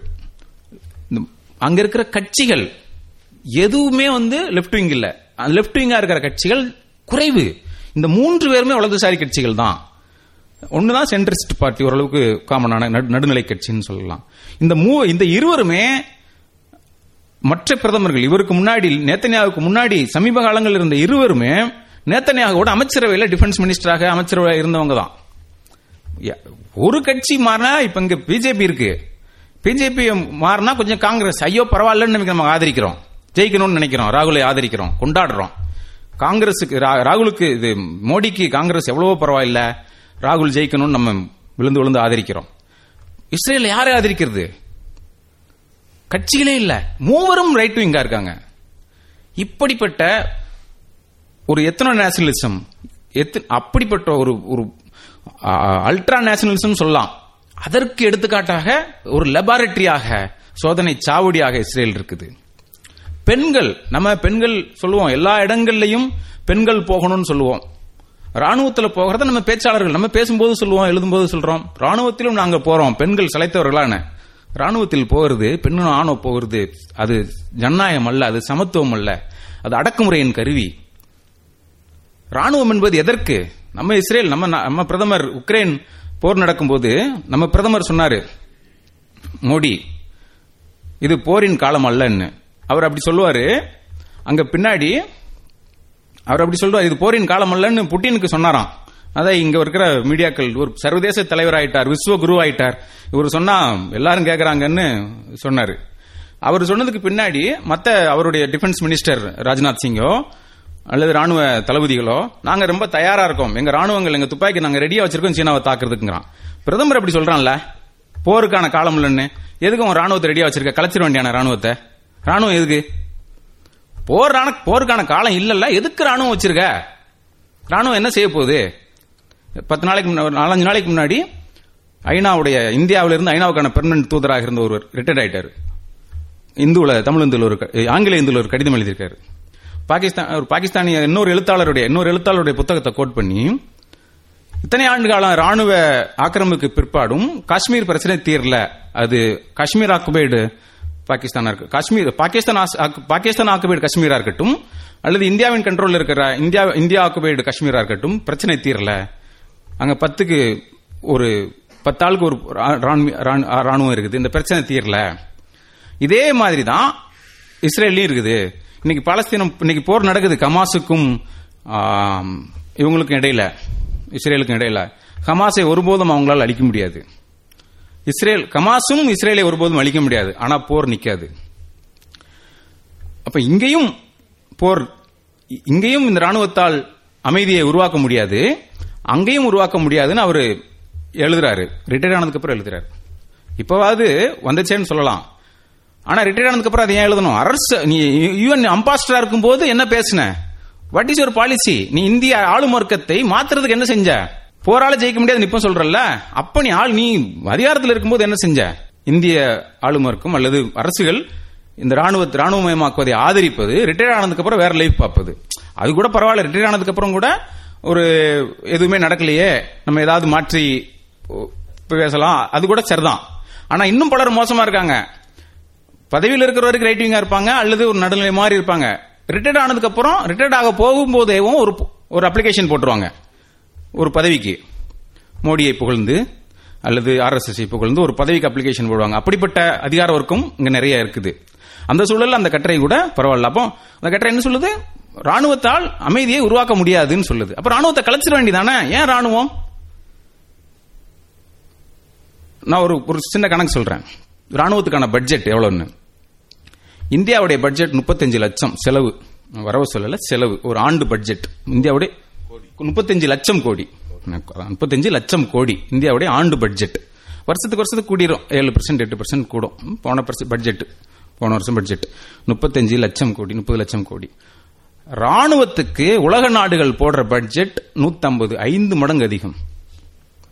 யோசிச்சு பாருங்க, இந்தியா நூத்தி நாற்பது நூத்தி நாற்பது கோடி மக்களுக்கு அவ்வளவு பட்ஜெட் போடுது. எல்லா நாடுகளும் சேர்ந்து நூத்தி ஐம்பது லட்சம் கோடிக்கு பட்ஜெட் போடுறாங்க. ஒரே நாள்ல அவ்வளவு பணம் இருந்தா ஏழ்மையை ஒழித்து விட முடியும். இந்த ராணுவத்தை ஒழித்து விட்டால் ஏழ்மையை ஒழித்து விட முடியும், போர் இருக்காது. லீக் ஆஃப் நேஷன்ஸ் வந்தது முதலாம் உலக போர்ல. இரண்டாம் உலக போரை தடுத்ததா? தடுக்கலன்னு அதை கலைச்சாங்க. ஐக்கிய நாடுகள் சபை வந்தது. இன்னைக்கு வரைக்கும் போரை நிப்பாட்டி இருக்கா? எந்த ஐக்கிய நாடு சபை எந்த போரை நிப்பாட்டி இருக்கு? ஒரு போரை நிப்பாட்டல. இன்னும் சொல்ல போனால் ஆதரவாக இருந்திருக்குது பல நாடுகள்ல. பாலஸ்தீனத்தை ஆதரித்து இஸ்ரேலை கண்டித்து பல நாடுகள், ஜனநாயக உணர்வு கொண்டவர்கள் அல்லது அமெரிக்க இஸ்ரேலை எதிர்ப்பு கொண்டவர்கள் கூட ஒரு தீர்மானம் கொண்டு வராங்க. ஐம்பத்தி மூணு ஐம்பத்தி நாலு முறை அந்த தீர்மானத்தை அமெரிக்கா வீட்டோ பண்ணியிருக்குது, அதை ரத்து செய்திருக்கிறது, தொடர்ந்து ரத்து செய்திருக்கிறது. இப்ப சமீபத்தில் ரெண்டு இப்போ கொண்டாந்தாங்க இந்த போ இப்போ நடந்த போருக்கு பின்னாடி ஐநா சபையில் அமெரிக்கா வீட்டோ பண்ணிட்டு அதை ரத்து செஞ்சிருச்சு அமெரிக்கா. அந்த அதிகாரம் அமெரிக்காவுக்கு இருக்கு. என்ன செய்ய முடிந்தது? ஐநா சபையால் வெறும் மிச்சர் சாப்பிட்டு இருக்குது. அந்த ஐநா அமைப்பு எதற்கு? No use. நம்ம ஐநா அமைப்பால சுத்தி இருக்குது இஸ்ரேலியா, சுத்தி இருக்குது அரபு நாடுகள். அரபு நாடுகள் என்ன செய்யறாங்க? இஸ்லாமிய மக்கள், அங்க இருக்கிற இஸ்லாமிய மக்கள் பெரும் எழுச்சியோடு போராடுறாங்க. ஆனா அந்த அரபு நாடுகள் என்ன செய்யுது? எகிப்து இஸ்ரேலுக்கு மிகப்பெரிய அளவுல அமெரிக்கா ராணுவம், அமெரிக்கா அமெரிக்கா வந்து நிதியுதவி செய்யுது. ஒரு கட்டத்தில் பத்து பெர்சென்ட் இஸ்ரேலுடைய பட்ஜெட்ல பத்து பெர்சென்ட் அமெரிக்கா உதவிதான். சும்மா இருந்த போது நூத்துக்கு பத்து ரூபா தந்துருவான். அப்படிப்பட்ட பெரும் உதவியை வந்து ராணுவ எய்டாக அவன் தந்துகிட்டு இருந்தான். அதுக்கு சரிபாதியை எகிப்துக்கு தருது அமெரிக்கா, பக்கத்தில் இருக்குது. அந்த எகிப்து பாலஸ்தீன மக்களின், இஸ்லாமிய மக்களின் நலன் கருதி அமெரிக்கா எதிர்த்து ஏதாவது சொல்லுமா? நெவர். சவுதி அரேபியா மன்னராட்சி, அங்க இருக்கிற எண்ணெய் வளங்கள், எண்ணெய் வயல்கள் தனியார் மன்னருக்கு உட்பட்டது. சவுதி அரேபியாவில் நடக்காத மனித உரிமை மீறல்களா? அங்க என்ன ஜனநாயகம் இருக்குது? அதை எதிர்த்து எந்த அமெரிக்கா ஆணையம் பேசியிருக்கு? எந்த அமெரிக்கா பேசியிருக்கு? ஈராக்ல போய் சதாம் ஹுசேனை அவன் படுகொலை பண்றான், அணுகுல இருக்குதுன்னு சொன்னாங்க. அமெரிக்கா போய் ஆக்கிரமிப்பு பண்ணிச்சு. சவுதி அரேபியா என்ன செஞ்சது? ஏனெனில் சவுதி அரேபியா அமெரிக்காவோடு நிற்கிறது, எகிப்து நிற்கிறது. இஸ்லாமிய மக்களை கைவிடுகிறார்கள். அங்கு இஸ்லாம் மக்கள் வெகுண்டெழுந்து போராடி அமெரிக்க இஸ்ரேலிய தூதரகங்களை முற்றியிடுகின்றனர். அப்போ மக்கள் தான் ஜனநாயக உணர்வு கொண்டவங்களா இருக்காங்க, அரசுகள் அப்படி அல்ல. சாவேஸ் தென் அமெரிக்கா, தென் அமெரிக்காவில் அமெரிக்கா செய்த பயங்கரவாதம் இருக்க மிக கொடுமையானது. சாவேஸ் ரெண்டாயிரத்தி பதினாலுல இறந்த போது மேற்குலக நாடுகள் கொண்டாடினது சாவேஸ் இறப்பை. ஒரு மனிதனின் இறப்பை இப்படி கொண்டாட முடியும்? ஏன் கொண்டாடுதுன்னா அந்த மனிதன் எண்ணெய் வளங்கள், தென் அமெரிக்காவிலேயே எண்ணெய் வளங்கள், அந்த எண்ணெய் நிறுவனங்களை, எண்ணெய் வளத்தை அரசுடைமையாக்கணும். சவுதி அரேபியாவில் அப்படி இல்லை, கத்தாரில் அப்படி இல்லை. உலகத்திலே அதிகமாக பெர் கேபிட்டா இன்கம் படி ராணுவத்துக்கு அதிகமாக செலவு பண்ற நாடு கத்தார் தான். எண்ணெய் வளத்தை பாதுகாக்கணும். ரெண்டாவது இஸ்ரேல். ரெண்டாயிரத்தி ஐநூறு டாலர் நீங்க ஒப்பிட்டு பார்த்தோம்னா ஒன்றரை லட்சம் ரெண்டு லட்சம் ஒரு தனி நபருக்கு மாதம் ஒன்றரை ரெண்டு லட்சம் அளவுள்ள தொகையை இஸ்ரேலிய அரசு ராணுவத்திற்காக செலவு பண்றது. அதில் கத்தார் இன்னும் பெருசு. இஸ்ரேல் அவ்வளவு ஒரு தொகையை ராணுவத்துக்காக செலவு பண்ணுது. எதற்காக? மக்களை ஒடுக்குவதற்காக, ஒன்றும் மக்களின் நன்மைக்காக அல்ல.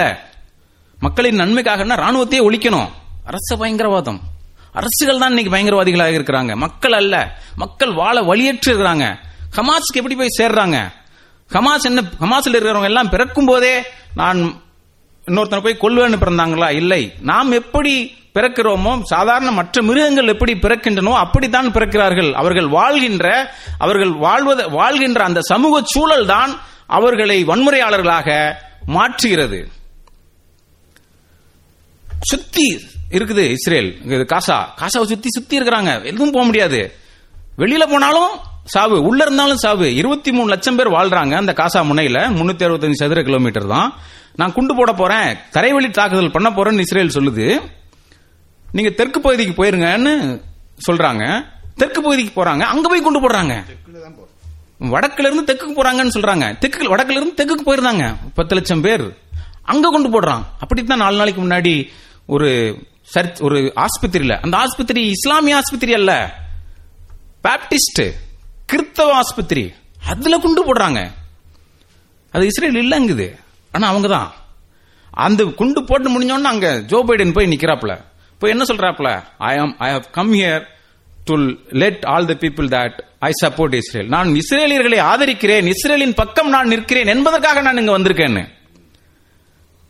ஏழாம் தேதி ஹமாஸ், அதற்கப்புறம் இஸ்ரேல் பதிலடி தாக்குதல் ஆரம்பிக்கிறான். மறுநாளே இஸ்ரே அமெரிக்கா தன்னுடைய உலகத்திலே பெரிய போர்க்கப்பலை மத்திய திரைக்கடல் கொண்டு போய் நிப்பாட்டுது. ஆரம்பத்தில் சொன்னேன் இல்லையா, மத்திய திரைக்கடல்.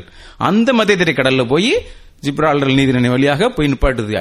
மிகப்பெரிய, உலகின் மிகப்பெரிய ராணுவ போர்க்கப்பலை போய் நிப்பாட்டுது. அதுக்கப்புறம் இன்னொரு போர்க்கப்பல், ஐயாயிரம் பேர் ராணுவ வீரர்கள் அங்கே இருக்காங்க. நாங்கள் போரில் கலந்துக்கிட மாட்டாங்க அங்கே, ஆனால் அவங்க அது உதவியெல்லாம் பண்ணுவாங்க. அதுக்கு பேர் என்னது? நீ போய் இன்னும் சுடலை அப்படிங்கிறது மட்டும்தானே வேற வித்தியாசம். வேற என்ன வித்தியாசம் இருக்குது? இதற்காகத்தான் இந்த பூமியை ரத்த பூமியாக அமெரிக்கா வச்சிருக்குது. நம்ம இங்க ரோட்ல போனோம்னா டோல்கேட் பத்தி சொல்றோம். சுத்தி சுத்தி டோல்கேட்டா இருக்குது, காசை பிடிக்கிறான், ரோடு நல்லா இருக்க மாட்டேங்குது, எங்க போனாலும் டோல்கேட்டா இருக்குதுன்னு. நீங்க வெஸ்ட் பேங்க் மேற்கு முனையை யோசிச்சு பார்த்தா இஸ்ரேலுடைய செக் பாயிண்ட்ஸ், எண்ணூறு செக் பாயிண்ட்ஸ் இருக்குது. சின்ன நிலப்பரப்பு தான், எண்ணூறு செக் பாயிண்ட்ஸ் இருக்குது. அம்னஸ்டி இன்டர்நேஷனல் சொல்லுது ஆட்டோமேட்டட் அபார்த்திட்னு. அபார்த்திட்னா நிறவெறி, தென்னாப்பிரிக்கா நிறவெறிக்கு பயன்படுத்தப்பட்டது. இங்க இருக்கிறது நிறவெறி இல்ல, இனவெறி.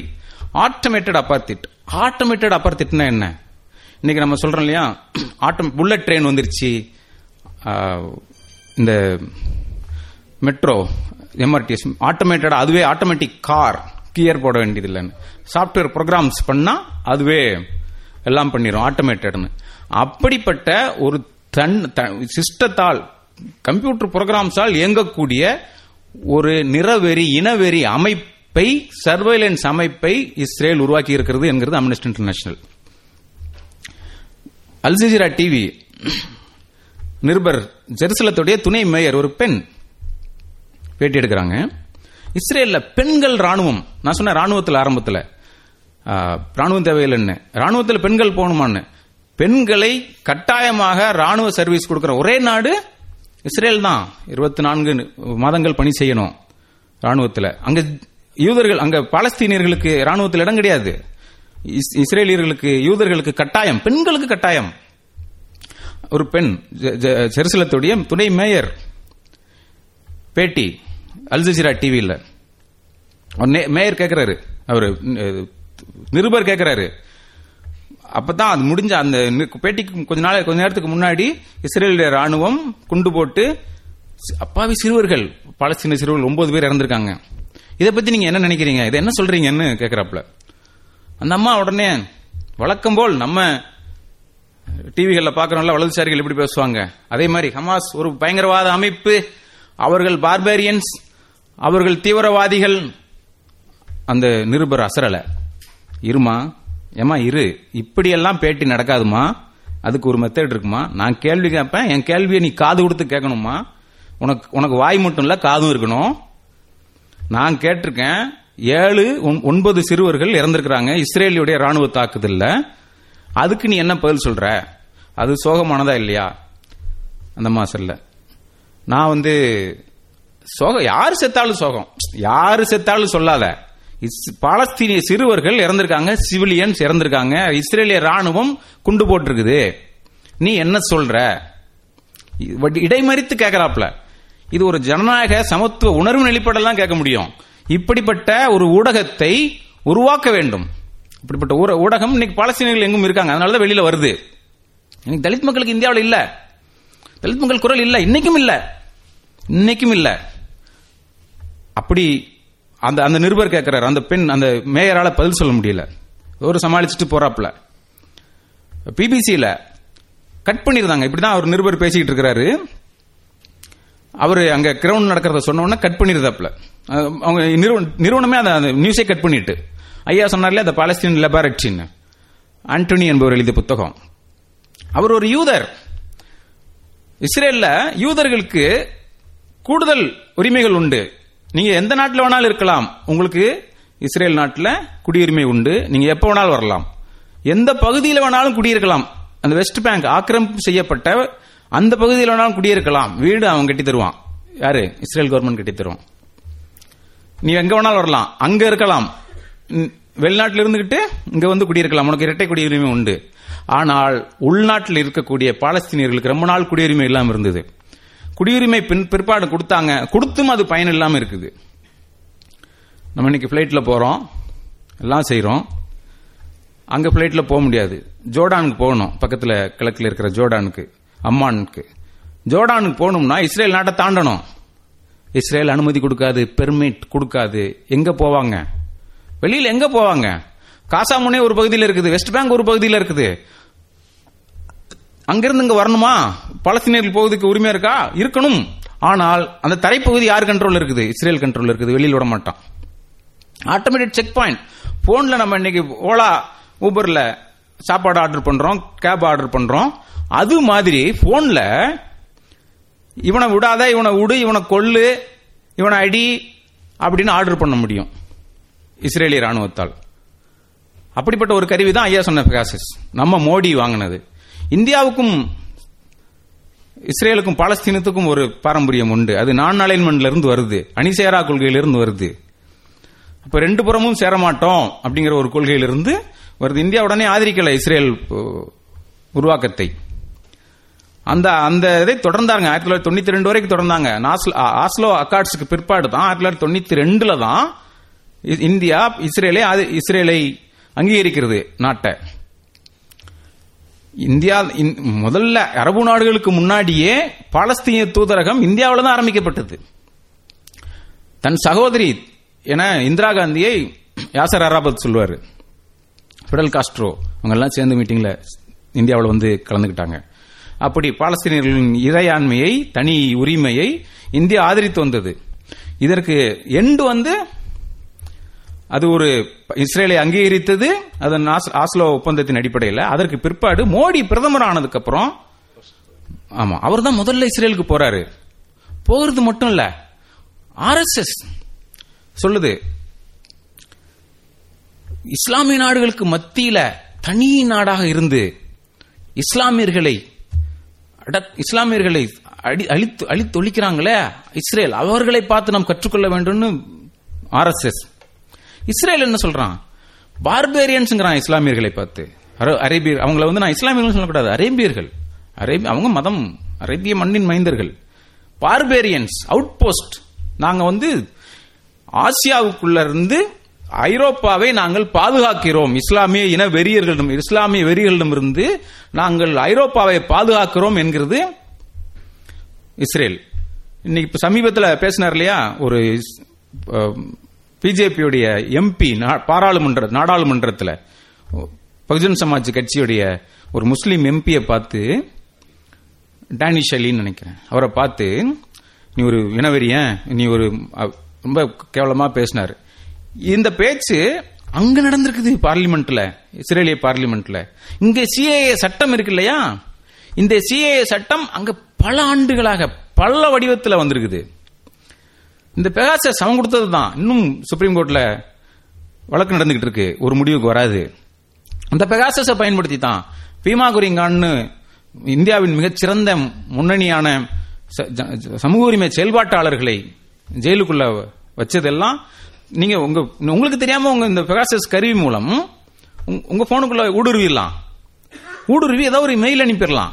மெயில் அனுப்பிட்டா அந்த மெயில வச்சு நீ வந்து தீவிரவாதம் பண்ண இப்படித்தான் பீமா கொரிங்கான்ல நம்ம சாய்நாத் நம்ம ஒரு பல ஜம்மு உரிமை செயல்பாட்டாளர்கள் ஒரு பெரியவர் அந்த பேர் மறந்துட்டு ஸ்டான் சுவாமிகள், அதுக்கப்புறம் ஆனந்த் டெல்டும்பே, வரவரராவ், பலர் முன் சாய்பாபா அவரு ஒரு மாற்றுத்திறனாளி ரொம்ப வீல் சேர்ல இருந்தாரு. இவர்களுக்கெல்லாம் அந்த பெகாசஸ் கருவி தான் ஊடுருவாங்க ஆட்டோமேட்டடா. அதனாலதான் ஆட்டோமேட்டட் அபார்த்திடுங்கிறாங்க அம்னஸ்டி இன்டர்நேஷனல். இந்த அம்மா ஜெருசலம் துணை மேயர் சொல்லுது அம்னஸ்டி இன்டர்நேஷனல் ரிப்போர்ட்டை பத்தி நீ என்ன நினைக்கிறேன்னு, இட் இஸ் ஒன் சைடட் அப்படிங்குது. ஏமா ஆதாரம் இருக்குது, நீ ஒன் சைடட் சும்மா சொல்லிட்டு போறிய என்ன? இது நாட்டுல சட்டம் இருக்குது. இஸ்லா யூதர்கள் எங்க இருந்தாலும் உனக்கு குடியுரிமை உண்டு, பாலஸ்தீனர்களுக்கு உண்டா? கிடையாது. பாலஸ்தீனர்களுக்கு குடியுரிமை இல்ல. வெளியில அங்கிருந்து வெளியே ஜோர்டான்ல இருக்கிற ஒரு பாலஸ்தீனியர் உண்டா? ஆனால் ஜோர்டான்ல, ஆஸ்திரேலியாவில் ஒரு யூதன், அந்த நியூசிலாந்துல சொன்னான் இல்லையா, அவங்க ஒரு யூதனா இருந்திருந்தா மசூதியில போய் சுட்டு கொன்னான் இல்லையா இஸ்லாமியர்களை, அவன் ஒரு யூதனா இருந்தா மறுநாள் அவன் வர முடியும், அவனுக்கு குடியுரிமை உண்டு பாலஸ்தீன இஸ்ரேல்ல. அப்படி ஜோர்டான்ல இருக்கிற, லிபியால இருக்கிற ஒரு இஸ்லாமியன் ஒரு பாலஸ்தீனியன் வர முடியுமா? சட்டத்தில் இடம் இல்ல, குடியுரிமை கிடையாது. இதுதான் சிஏஏல கொண்டு வந்தாங்க. அவர்களுக்கும் இவர்களுக்கும் ஒற்றுமை, அதுதான் போல செய்தல். அம்பேத்கர் சொன்னார் இல்லையா ஜாதி விஷயத்துல, இதுல முன்னணியில் இருக்கிறாங்க இஸ்ரேல். செக் போஸ்ட், டோல்கேட் மாதிரி செக் போஸ்ட், உள்ள வந்தா ஸ்கிரீன் பண்றாங்க இல்லையா, அது மாதிரி ஸ்கிரீனிங் மெட்ரோ ஸ்டேஷன்ல நம்ம பாக்குறோம்ல, எப்படி இருக்கும் அந்த நாடு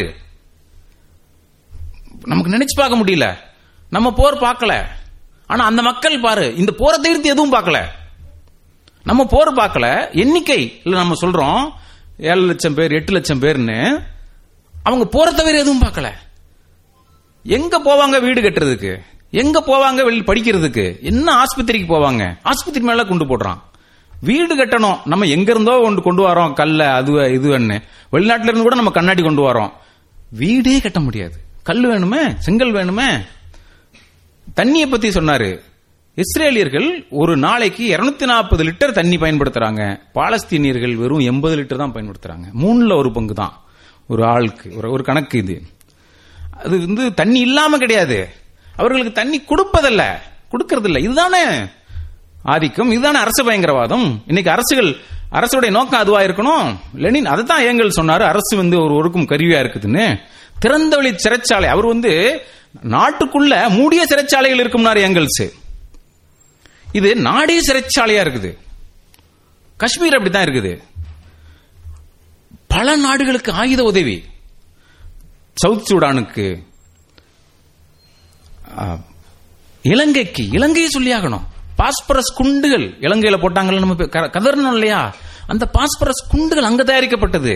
இஸ்ரேலுடைய ஸ்பெஷல், இலங்கையுடைய ஸ்பெஷல் டாஸ்க் போர்ஸ், அதற்கு ட்ரைனிங் கொடுத்தது அவங்க தான் கொடுத்தாங்க. எல்லாருக்கும் கொடுக்கறாங்க. உக்ரைன் போர் வந்தது, உடனடியாக உக்ரைன் மீது ரஷ்யா போரை போர் போர் தொடுக்குது. மேற்குலக நாடுகள், ஜனநாயகவாதிகள் போன்று ரஷ்யாவை கண்டிக்கிறாங்க. இஸ்ரேல் வாய் திறக்கல. இத்தனைக்கும் ஜெலென்ஸ்கி ஒரு ஜெலென்ஸ்கி ஒரு யூதர். இஸ்ரேல் வாய் திறக்கல. அதற்கப்புறம் இஸ்ரேல் உடைய பார்லிமெண்ட்ல அவர் வீடியோ கான்பரன்சிங்ல பேசுறாரு, நீங்க எங்களுக்கு ஆதரவு தெரிவிக்கணும்னு. வாய் திறக்கல. ஏனெனில் ரஷ்யாவுக்கு ஆயுதம் தர்றாங்க, புட்டினுக்கு ஆயுதம் தர்றாங்க, எல்லோருக்கும் ஆயுதம் தராங்க.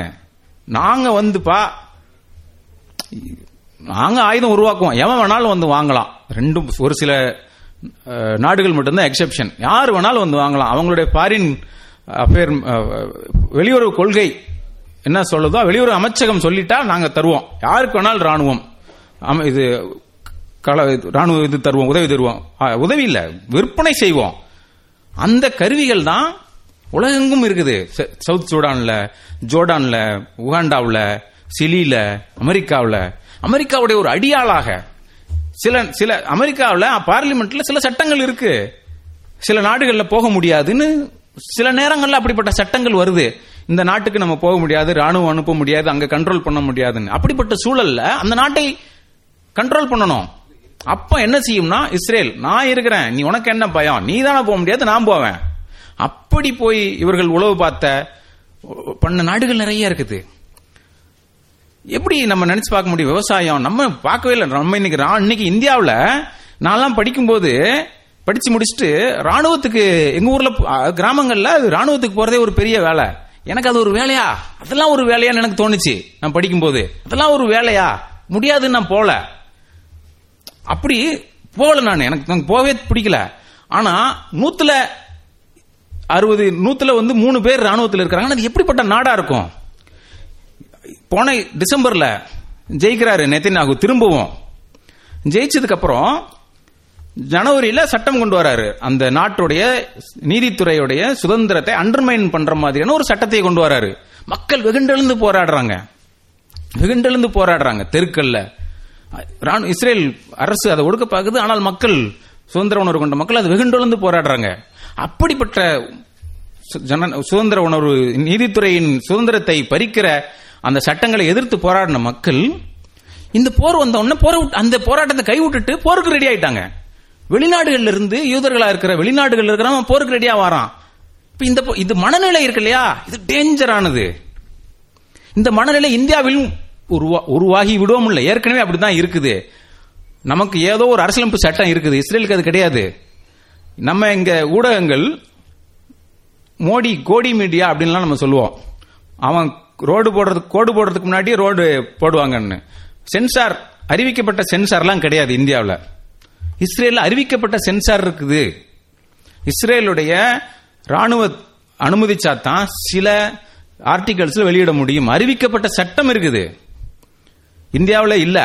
இந்தியாவில் வர்றதுக்கு எவ்வளவு நாள் ஆயிரும்? இந்தியாவில் இப்போ அறிவிக்கப்படாமையே அவங்களுக்கு ஆதரவாக தான் இருக்காங்க.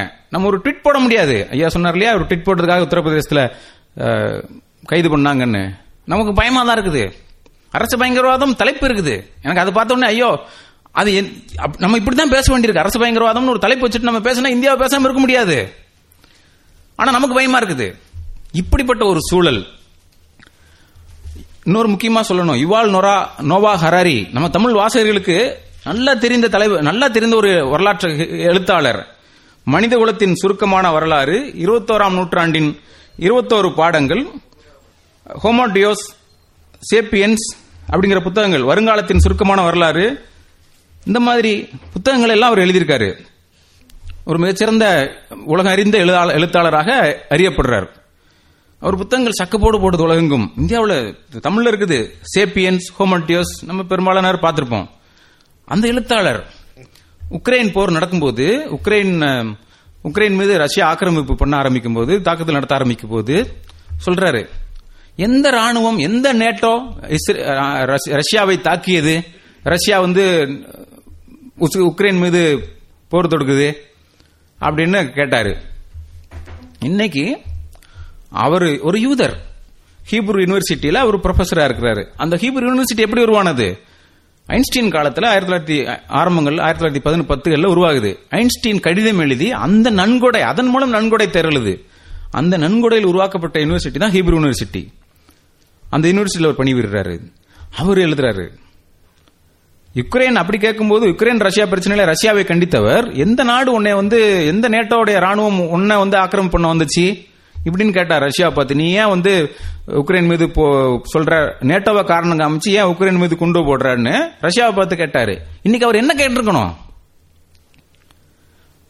மனித குலத்தின் சுருக்கமான வரலாறு, வருங்காலத்தின் சுருக்கமான வரலாறு, இதெல்லாம் தெரிஞ்சவருக்கு நேட்டோ வரலாறு தெரியல. அதெல்லாம் கூட பரவாயில்ல, நேட்டோவாது ரொம்ப தள்ளி இருக்குது, பக்கத்தில் இருக்குது. ஆட்டோமேட்டட் அபார்த்திட் அங்கேயே இருக்குது, ஊருக்குள்ள இருக்குது. அந்த ஆட்டோமேட்டட் அபார்த்திட் யுவால் நோரா ஹராரிக்கு நோவா ஹராரிக்கு தெரியல. அவர் கண்ணை மறைப்பது எது? யூத இனவெறி, எத்தனோ நேஷனலிசம், யூத இனவெறி.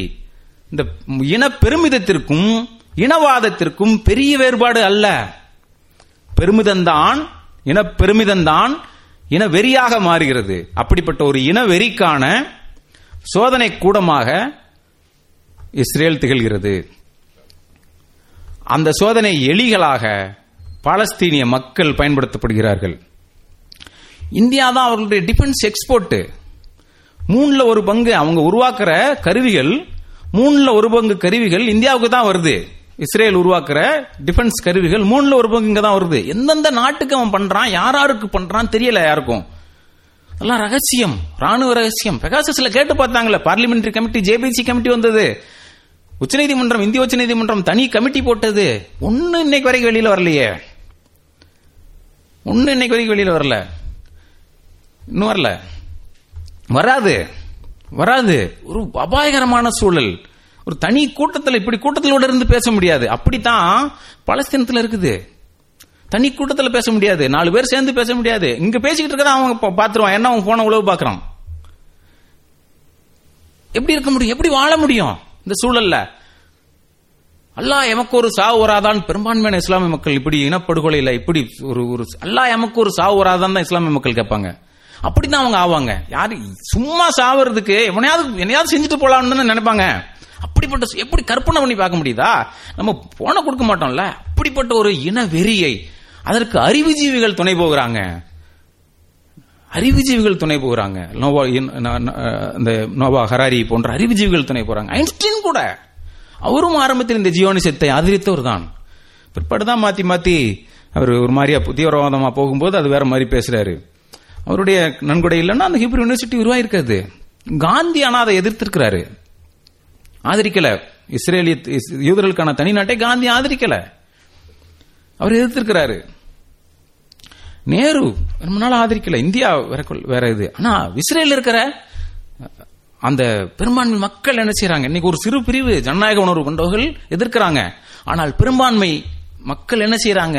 இன வெறி, இன பெருமிதம். நாங்கள் கடவுளால் எங்களுக்கு இந்த நாடு அருளப்பட்டதுன்னு நெதன்யாகு போன்ற அரசியல்வாதிகள் என்ன சொல்றாங்கன்னா, அமெரிக்காட்ட சொல்றாங்க நான் உனக்கு நல்ல ஐடியாலா இருப்பேன், ஐரோப்பாட்ட சொல்றாங்க நான் உனக்கு நல்ல ஐடியாலா இருப்பேன், இஸ்லாமிய பார்பேரியத்திலிருந்து உன்னை நான் காப்பேன், நான் ஒரு அவுட் போஸ்ட் செக் போஸ்ட் மாதிரி இருப்பேன்னு, யூரோப்புக்கு ஒரு செக் போஸ்ட் அப்படின்னு இருப்பேன்னு சொல்றான். அவன் என்ன சொல்றான்? நேத்து வந்து சொல்லியிருக்கான் எங்களுக்கு உக்ரைனும் இஸ்ரேலும் எங்களுடைய பாதுகாப்புக்கு முக்கியம்னு. உக்ரைன் எங்க இருக்குது, இஸ்ரேல் எங்க இருக்குது, அமெரிக்கா எங்க இருக்குது, இங்க இருந்து என்ன போக முடியும், ஹமாஸ் காரங்கிட்ட என்ன இருக்குது, சும்மா கையை சின்ன சின்ன குண்டுகள் சின்ன சின்ன இது இருக்குது, எங்க இருந்து வரும் அவனுக்கு ராணுவம். ஆனா அமெரிக்கா அப்படி சொல்லுது. இஸ்ரேலிய பத்திரிகைகள் எப்படி நடந்துக்கிட்டது, முக்கியமான பத்திரிகை ஹசாரத்ன்னு இங்க போடுறாங்க இல்லையா, ராணுவ வீரர்களை அங்க கொல்றாங்க இங்க கொல்றாங்கன்னு பத்திரிகையில போட்டோ போட்டு டெய்லி அப்டேட் பண்ணிக்கிட்டே இருக்கான். இவரு செத்துட்டாரு, இவரு செத்துட்டாருன்னு, இவரு இந்த வயசு இந்த வேலை செஞ்சாரு, இவரு போட்டோன்னு பப்ளிஷ் பண்றாங்க. அப்படிதான் இனவரியை உருவாக்குறாங்க. அதை அங்க இருக்கிற அந்த செத்தவங்களுடைய உறவினர்கள், குடும்ப அண்ணன் தம்பி, நீ என்னுடைய அண்ணனை என் தம்பிய போட்டோவை பயன்படுத்தி பாலஸ்தீனரின் அழிக்காதன்னு ஜனநாயக உணர்வு கொண்டவங்க அங்க எதிர்க்கிறாங்க. அவர்கள் இடதுசாரி உணர்வு உணர்வாக இருக்கிறாங்க. ஆனால் அந்த பத்திரிகை அப்படி இருக்குது. அப்படித்தான் இந்தியாவிலும் இருக்குது. இது கற்பனை பண்ணி பார்க்க முடியல. எல்லோரும் அப்படி இருக்கிறாங்க. இப்படிப்பட்ட ஒரு அரச பயங்கரவாதம் நம் அனைவருக்கும் ஆபத்தானது. அது எங்கோ நடப்பதல்ல, இங்கும் நடக்கக்கூடியது, இங்கும் நடந்து கொண்டிருக்கிறது. புல்டோசர், இந்த புல்டோசருக்கு அவன் தான் எக்ஸ்பர்ட். முதல்ல வந்து போக வேண்டியது புல்டோசர்ட்ட இடிக்க வேண்டியது வீடுகளை, பாலஸ்தீனியர்கள் வீடுகளை. அதைத்தான் இவன் பின்னாடி தான், லேட் ரொம்ப லேட் தான், ரெண்டாயிரத்தி பதினாலு தான் இவன், அவன் முன்னாடி எக்ஸ்பர்ட். அதுல உலகெங்கும் அவன் உலகெங்கும் அதை எக்ஸ்போர்ட் பண்றான். ராணுவத்தை மட்டும் எக்ஸ்போர்ட் பண்ணல, ஏன்னா வெறிய எக்ஸ்போர்ட் பண்றான். அவன் வந்து யூதன் என்ற அடிப்படையால் அவன் ஒடுக்கப்பட்டதுனால அது வந்து இன்னொருத்தனை ஒடுக்குவதற்கான கருவியாக நியாயமாக இருக்க முடியாது. ஆனா அவங்க அப்படித்தான் பயன்படுத்துறாங்க. ஜனநாயக உணர்வு கொண்ட யூதர்கள் என் பெயரால் இந்த படுகொலை செய்யாதீர்கள் என்கிறார்கள். அப்படிப்பட்ட புத்தகம் தான் அந்த பாலஸ்தீன் லிபரேட்டரி. அவர் ஒரு யூதர். நாம் அப்படிப்பட்ட ஜனநாயகம் கொண்ட பெரும் பெரும்பா பெரும்பான்மை மக்களை ஜனநாயக கொண்டவர்களாக உருவாக்க வேண்டும். கூட்டுணர்ச்சியை பெரும்பான்மை மக்களிடம் உருவாக்க வேண்டும். அப்படிப்பட்ட ஒரு கூட்டுணர்ச்சியை உருவாக்குவதுதான் நம்மை போன்றவர்களின், ஜனநாயக மிக்கவர்களின், ஜன் சமத்துவ உணர்வு மிக்கவர்களின் பணியாக இருக்க வேண்டும். அந்த பணியின் தொடர்ச்சிதான் இந்த கூட்டம். அதுபோன்று பலரும் பெருந்திரளாக சமத்துவ உணர்வை உருவாக்கும் முயற்சியை தொடங்க வேண்டும், செய்ய வேண்டும் என்ற வேண்டுகோளோடு அதற்கு நாமும் தொடர்ந்து பணி செய்வோம் என்ற வேண்டுகோளோடு என்ற உறுதியோடு அனைவருக்கும் நன்றி, வணக்கம்.